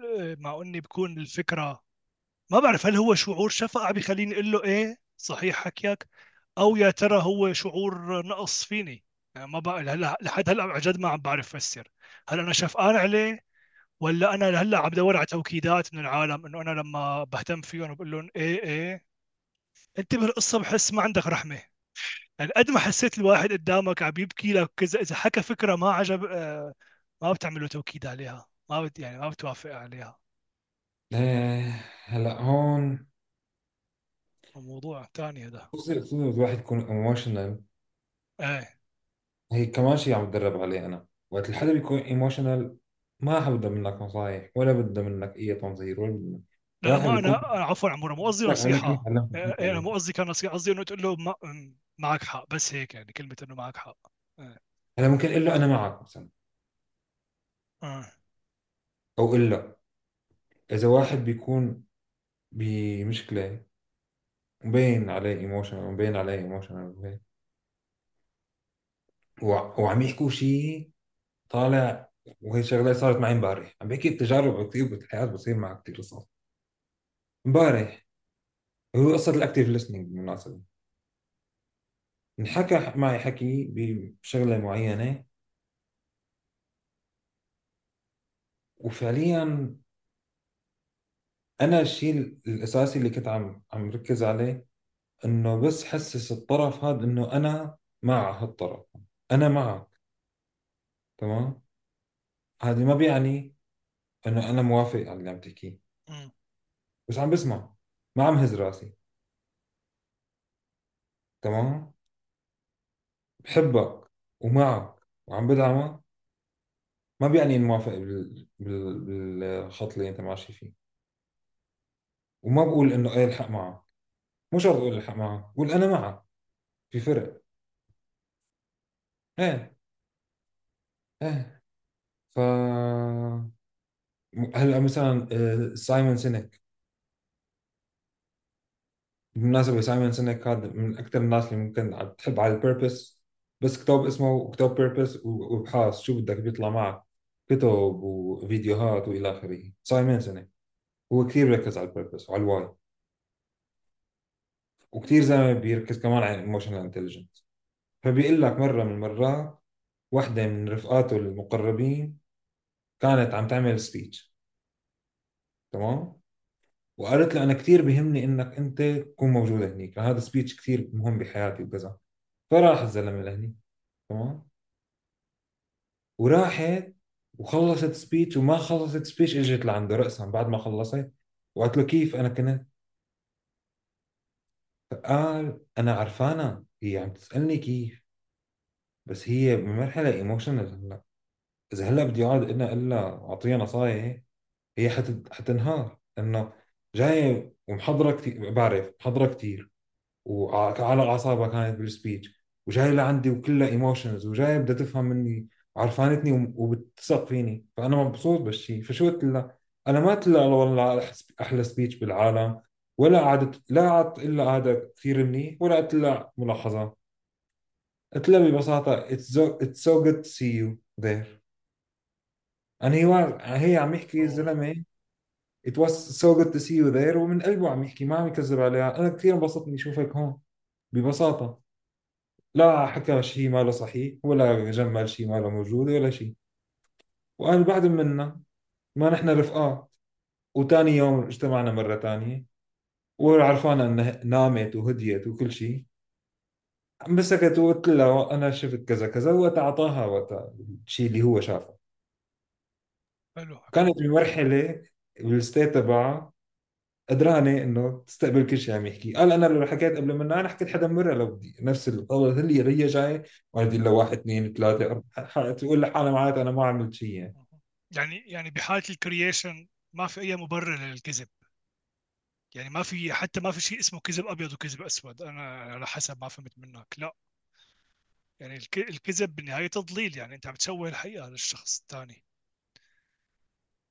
أنت ممكن مثل ما قلت، هو مو- هو فيه نوع من أنواع اللي هيك، كيف بدي أقول لك، اللف على الموضوع، بس إنه لف حلو، يعني إنه هي مو يعني لف، هي انت على شو بدك تركز هلا؟ لا ايه، انه هي الفكره انه هي سالتك سؤال هو جاوبها جواب تاني ما له علاقه بالسؤال. انا من النوع احيانا انه لا بركز كثير على الاجابه المباشره للسؤال، مشان هيك يمكن ما بقدر اكون دبلوماسي دائما، عرفت مم. يعني. آه، ايه هي مو سهلة دائما يعني. تمام. مم.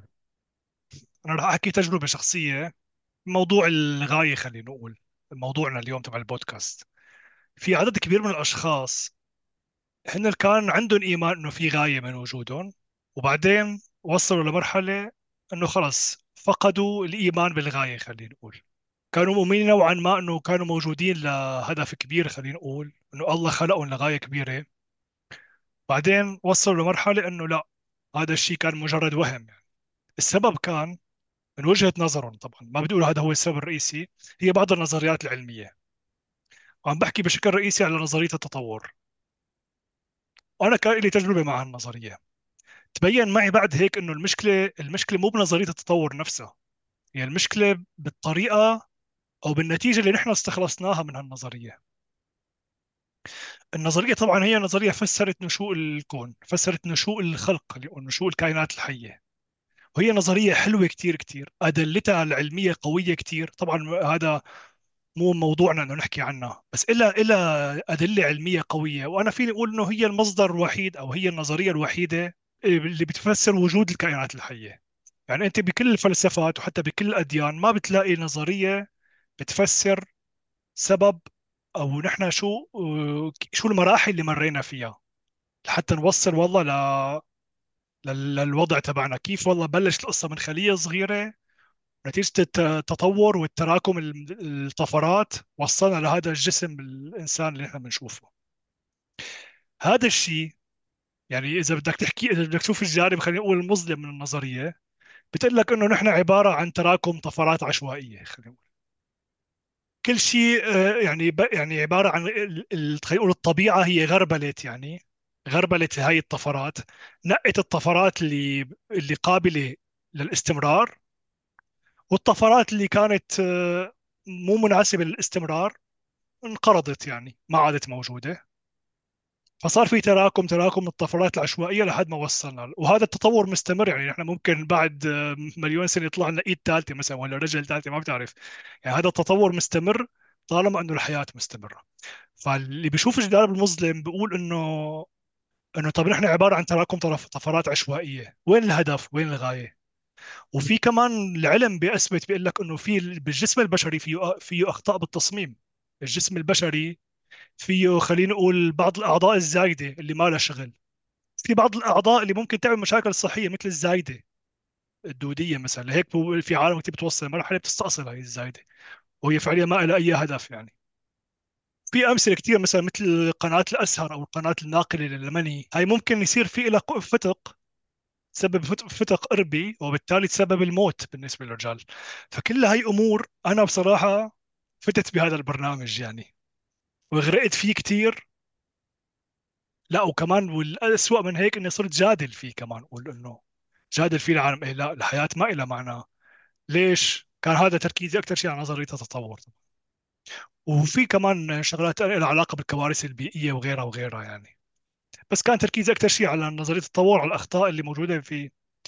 وبصراحه ما في حدا ناقشته بهالقصه، وانا عب انا عب انا عم بحكي بهالموضوع وانا مالي مالي مبسوط يعني بصراحه. يعني انا عم ناقش بهذا الموضوع وانا مالي حاسس انه هذا ال- الفكره كان تحسن حياه العالم، لا مم. بس يمكن كنت ناطر، كان بدي جواب، يمكن هذا الجدال يمكن كنت ناطر جوابا. الفكره انه انت ال- الشيء، شو الشيء اللي غير لي انا بشكل كامل وخلاني اشوف الموضوع من زاويه تانية، انه انا بتبين معي إنه كنت عم بغرق بالتفاصيل. انت انت مشكله كبيره انك تغرق بالتفاصيل وتضيع الصوره الكبيره. مم. هون بنرجع لشوف مثلا اينشتاين، في له في في امثله كتير كيف لما كانوا عم يحاولوا يكتشفوا طبيعته للضوء، هل هو جسيم او موجه، كانوا كلهم علماء غرقانين بالتجارب العلميه وبالتجارب المخبريه. هو قال لك طول بالك، هذا الشم... عندنا الشمس وعندنا الضوء عم بيوصلنا من الشمس، فالضوء المفروض آه، ما له موجه يكون بهالحاله، لانه الموجه لحتى تنتقل لعنا بدها وسط مادي، والفضاء هو مجال خالي من الماده. فانه شوف شلون اينشتاين العبقريه تبعه، انه انه كان دائما يشوف البيج بيكتشر.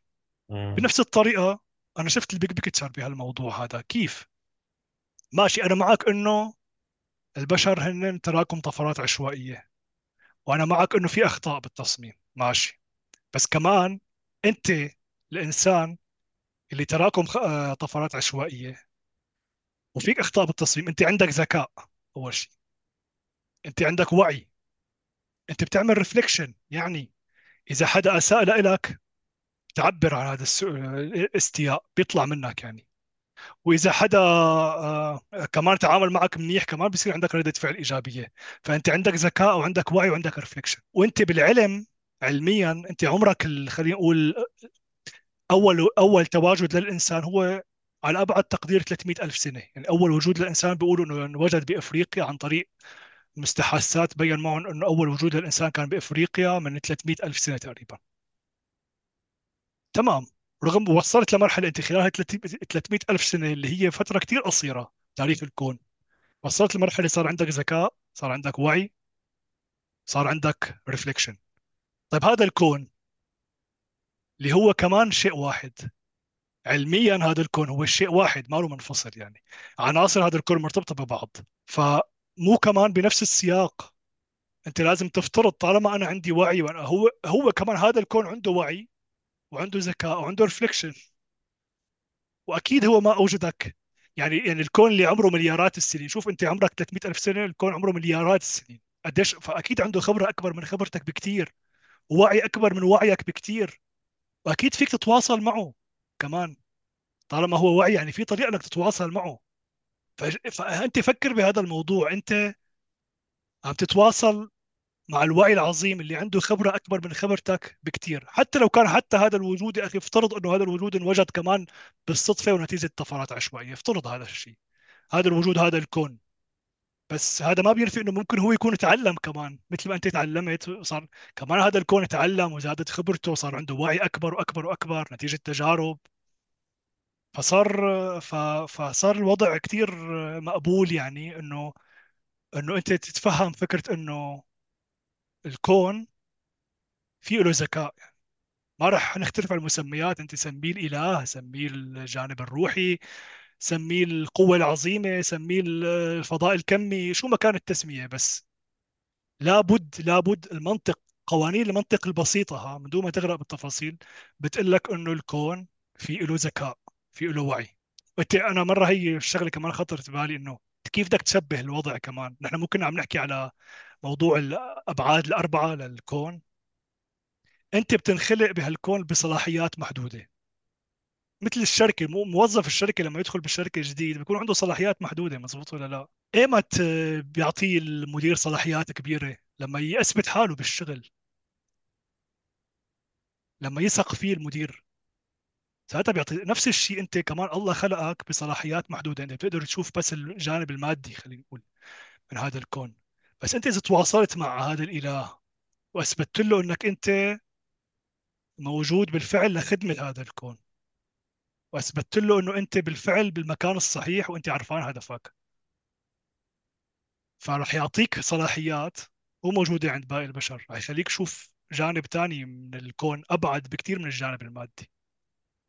اي باختصار يعني تجربتي مع نظريه التطور. ما طيب شاء الله. عمورة، من الاسئله كمان اللي حابب اعرف جوابها منك انه اذا شخص هلا كل شخص بجوز عدد كبير من الاشخاص اللي بيتابعونا ادرك انه في غايه من وجوده، متاكد من هالشيء، شو هي العقبات اللي رح تواجهه وهو عم يدور على غايه وجوده؟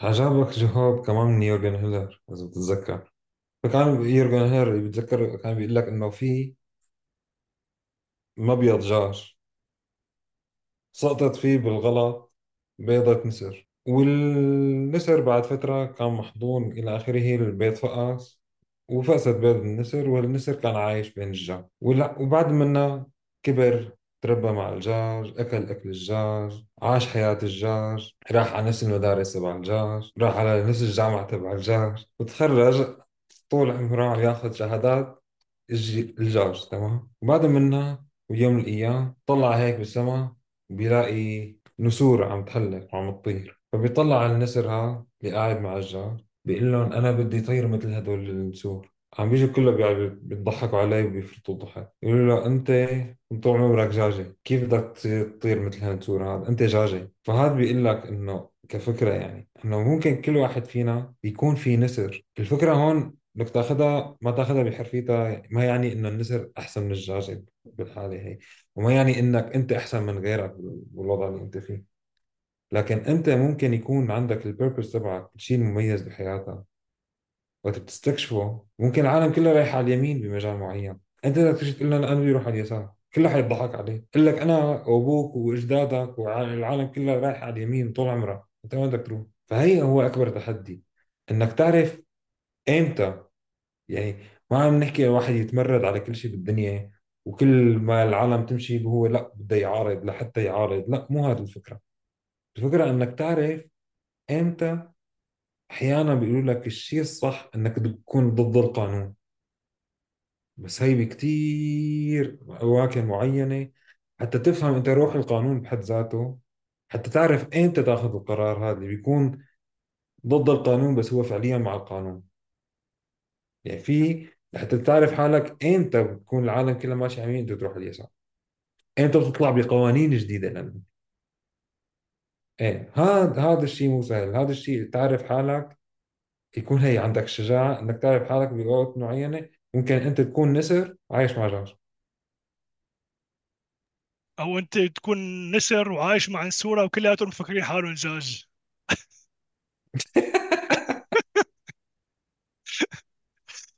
إيه، على آه فكره انا تعرف شغله، انا هلا خطرت ببالي قصه يعني بشوف واحد لما يفهم طبيعه البشر انه حتى اذا لقيت انت معارضه او خلينا نقول العالم، اذا واحد قرر مثلا يمشي بطريق ثاني ولقى مسخره من العالم اللي حواليه، طب ليش عم بتمسخروا هن؟ هذا السؤال اللي بيطرح نفسه، ليش مو نحن عم عم نركز على ليش هن متعلقين بالبيئه الخارجيه، وانت جزء من البيئه الخارجيه تبعهم. هن عندهم البيئه الخارجيه تبعه عباره عن عناصر محدده من ضمنهم والله هذا الشخص اللي نحن شايفينه بطريقه محدده، فنحن مو مستوعبين انه والله البيئه الخارجيه اللي حوالينا تتغير، انه نحن خلص ادمنا عليها مم. وهو جزء من البيئه الخارجيه تبعنا، فلا بدنا نرجعه مثل ما كان قبل، ارجاع مطرحك لانه ما بدي يختل هذا ال... يختل هذا النظام اللي انا متعود عليه يعني. مم. ايه هذا السبب اللي بيخلي العالم بتهاجمك يعني. مم. إيه خلصنا الصفحه الاولى، لسه في الصفحه الثانيه. لا بس عيب، بس في كم سؤال.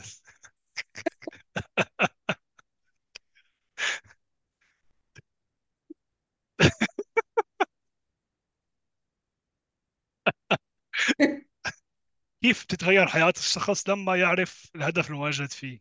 كيف تتغير حياته؟ شو شو بيصير فيه للزلمه؟ انت وقت بتوصل قد ما بتكون كونكتد اكثر للبيربز تبعك، لانه هي كمان ما لها ابيض واسود القصه، يعني ما في انه يا واحد ما بيعرف البيربز تبعه بحياته ابدا يا بيعرفه مية بالمية. هي كمان جيرني بتمشي فيها البيربز حتى تتعرف على حالك، وتجرب وترجع مرة تانية وبتجرب وترجع وتسأل حالك كل يوم مثلا. آه، جيشتي اللي هلا ذكرته أكثر من مرة، بيقول لك أنا كل يوم عندي من الروتين تبعي، الروتين الصباحي تبعي، إنه بسأل حالي السؤال أنا شو الواي تبعي، وقديش يعني بي- بيفوت بالعمق تبعه أكثر. يعني بيقعد بيسأل حاله إنه أنا شو بدي وليش عم بعمل هيك وكذا، وشو البربس تبعي، وقديش أنا عم بقدر أقرب عليه. طيب أنت وقت بتكون هيك بتكون عندك الواي قوية تبعها، كل شي صعوبات الحياة ممكن توقف بوشك وأنت بتمشي تستسهلها. مم. يعني أنا وقت بكون عارف عن حالي ليش عم بشتغل الشغل اللي عم بشتغله، شو عم بشتغله وليش عم بشتغله. طيب وقتها كيف ما بتكون مشكلة، وكيف ممكن تكون صعبة، لكن بكون أسهل علي إني أشتغل شغلة صعبة وعرفان الواي تبعها، من إني أشتغل شغلة سهلة وأنا ما بعرف حالي شو عم بشتغلها. وهي شغلة حلوة حتى، يعني لأنه أنت الله أعطاك عقل، أعطاك ذكاء لهيك الشغلات الروتينية كثير عالم ما بتحبها، وحتى الناس بتشتغل شغل روتيني ما تحسها مبسوطة، مم. لأنه أن- الله أعطاك عقل كبير بتقدر تفكر فيه، بتقدر تعمل شغلات كبيرة، وأنت بتعرف الله ليش خلقها وش ليش أعطاك العقل تبعك، ليش أعطاك التالنتس تبعك اللي هي ممكن يكون كثيرة. مم. ايوه في شغلات كتير مميزة فيك وانت بتعرفها، وقتها بتقدر كل يوم يكون شيء جديد وحلو. ايه بتعيش حياة تانية يعني. مم. ايه فهي هي الأساس، يعني إنه وقتها شو ما صار معك بحياتك بتقدر تقول هو أي أي مشكلة بتصير معك، أي عائق بوشك، بيقول بتقول هذا يا أما هو ستيف هارفي بيقول لك كمان، بيقول لك كل المصايب بتكون عندك بحياتك هي يا أما blessing يا أما lesson. كل شيء بيصير بحياتك يا بلسنج يا لسن، هيك بتعيش الحياة يعني يا اما يا شغله انت بت... نعمة يا اه درس. يا درس. اه حلو. طيب عندي سؤال عموري، هل بتربط الغايه دائما ب الوسيلة خلينا نقول بمنفعه او بشيء خارج الاهداف الفرديه؟ يعني الغايه دائما مربوطه بشيء ما له علاقه بالاهداف الشخصيه؟ مم. مم. الغاية هي شيء أكبر منها، الغاية هي بتبلش فيه بالشيء اللي مميز فيه لحتى تقدر تخدم الكل الكون. مم. حلو. يعني كل انسان موجود لخدمه الكون، كل واحد يدور بقى، وفي مم. آليات إنك تلاقي، يعني في طرق مم. عملية إنك مم. تلاقي غايتك، غاية مم. وجودك.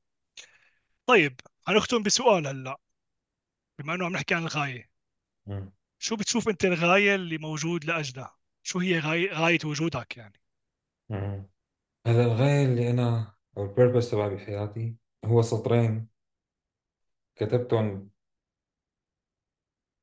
يعني هو ضمن الجورنال تبعي اللي أنا بكتبه، كتبتهم فوق ال مية مرة، بتصور فوق ال مية مرة مو ورا بعض، على مدى أكثر من مية يوم، يعني حتى حتى هيك ترسخها بيني وبين حالي، يعني ككتابة كفكر ك شيء بحكيه. وهلا ماني حابب أحكي كل السطرين، بس حابب أحكي الفقرة الجوهرية اللي حابب شارك فيها هلا. To make a sustainable positive impact in the world. Sustainable positive impact، لهيك أنا كل شيء بعمله بتعلق بالبربس تبعي، أنا بشوف قديش حيكون له أثر إيجابي طويل الأمد. تمام، من ضمنه هلا البودكاست تبعنا، هي مثل ما نحكي عندك بيربس كبير وواحد من الاهداف. طيب واحد من الاهداف بالبر... بال... بالنسبه ل... كهدف كبودكاست نحن عم نعمله، انه انا عم بعمل شيء عم يعمل بوزيتيف امباكت على حالي، على غيري، عليك، على عائلتي، على ناس ما بعرفهم. تمام، هي اول شيء. الشغله الثانيه سستينبل لونج تيرم، يعني احنا هلا عم ننزل شيء على اليوتيوب ولا على البودكاست الى اخره، على سبوتيفاي، اللي هو ممكن حدا يجي بعد عشر سنين، خمستاشر سنة، يشوف الفيديوهات وتأثر في شيء. وهي واحدة من الأهداف. عن أهداف تانية مثل ما قلت لك بالشغل تبعي، أنا ضليت عم بدور حتى ألاقي شغل بيلائم البربس تبعي. والفكرة هون إنه الهدف الشغل تبعي ما فيني إنه أقول بيربس، البودكاست ما له بيربس، فلا ممكن أنا أروح على الشغل، لكن هو أهداف بي- بيتصادف بالبيربس. البيربس دائما بيكون هدف كبير، وكل شيء حواليه بصير بعد منه، بصير هلا بطلع بأفكار تانية مثلا كيف أنا بقدر أحقق البيربس تبعي، وما له هدف. هلا هلا ممكن الشغل تبعي ممكن بعد سنين معينة أوقف الشغل وأروح أشتغل بمحل تاني، ممكن بيوم من الأيام أتقاعد مثلا، تمام. بس هذا ما بيعني انه انا وقت بيخلص البيربس بيخلص الهدف تبعي حيخلص البيربس، لا، انا طول ما اني عايش هذا البيربس اللي لاقي لحالي make a positive impact، sustainable positive impact. وش يعني sustainable؟ وكيف هالsustainable بعدين أنا اطبقه بحياتي؟ كيف افكاري والشغلات اليونيك تبعي بحياتي اللي الله اعطاني اياها بتقدر تساعدني اني احقق هالشيء هذا؟ هلا انا بدي اسالك انت عبو، شو البيربس تبعك بالحياه؟ والله توقعت. صدقني سألت حالي هالسؤال، سألت حالي السؤال وجاوبت حالي، بس هلا بناء على جوابك إيه، يمكن أعطيتني مفهوم تاني للبيربس، فخلتني شك أنا بال يعني بالشيء اللي بدي أحكيه.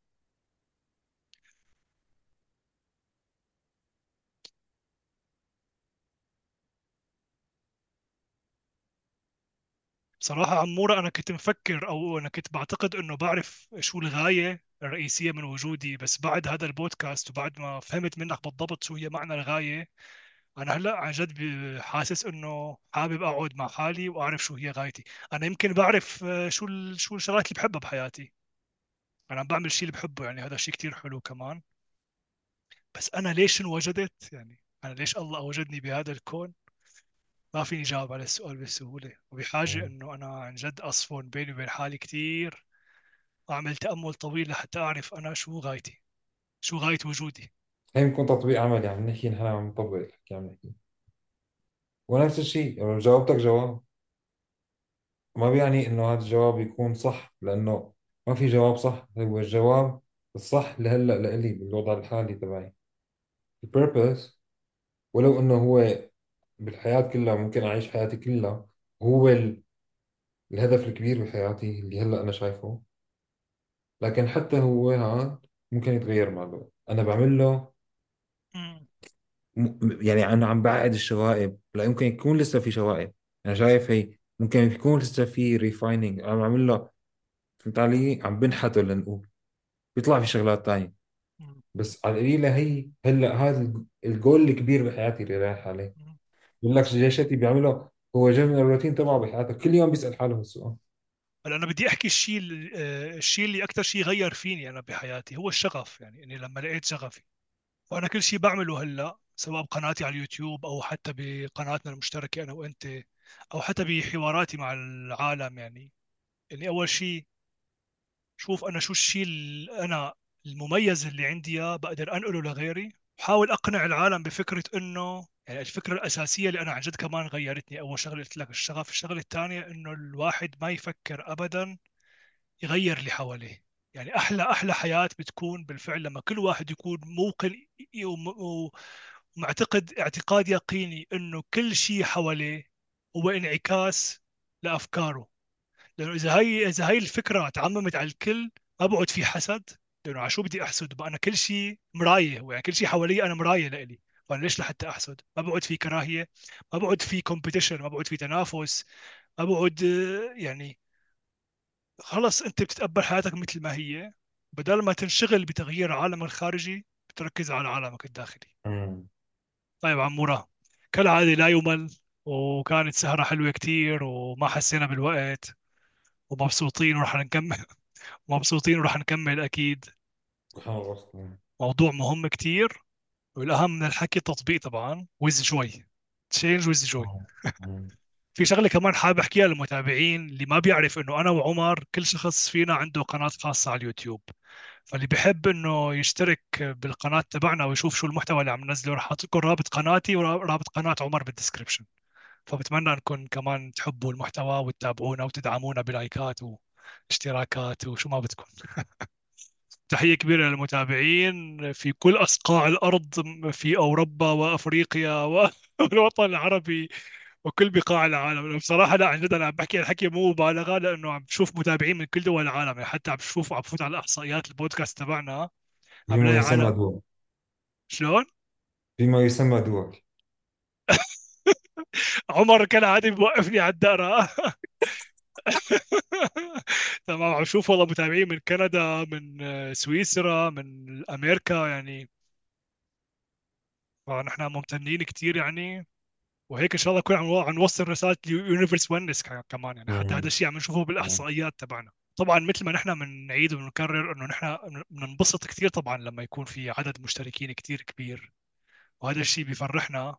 بنفس الوقت نحن بنركز اكثر شيء على الاثر، يعني نحن بهمنا انه العالم، انه الحكي اللي عم نحكيه ياثر على العالم بشكل كبير، لانه ممكن اذا شخص واحد شخص واحد اثر وعاش هالافكار وطبقها وشاف جوانب مختلفة من الحياة، هذا الشخص يكون قد ملايين الأشخاص يعني، أو هو نفسه يأثر على ملايين الأشخاص.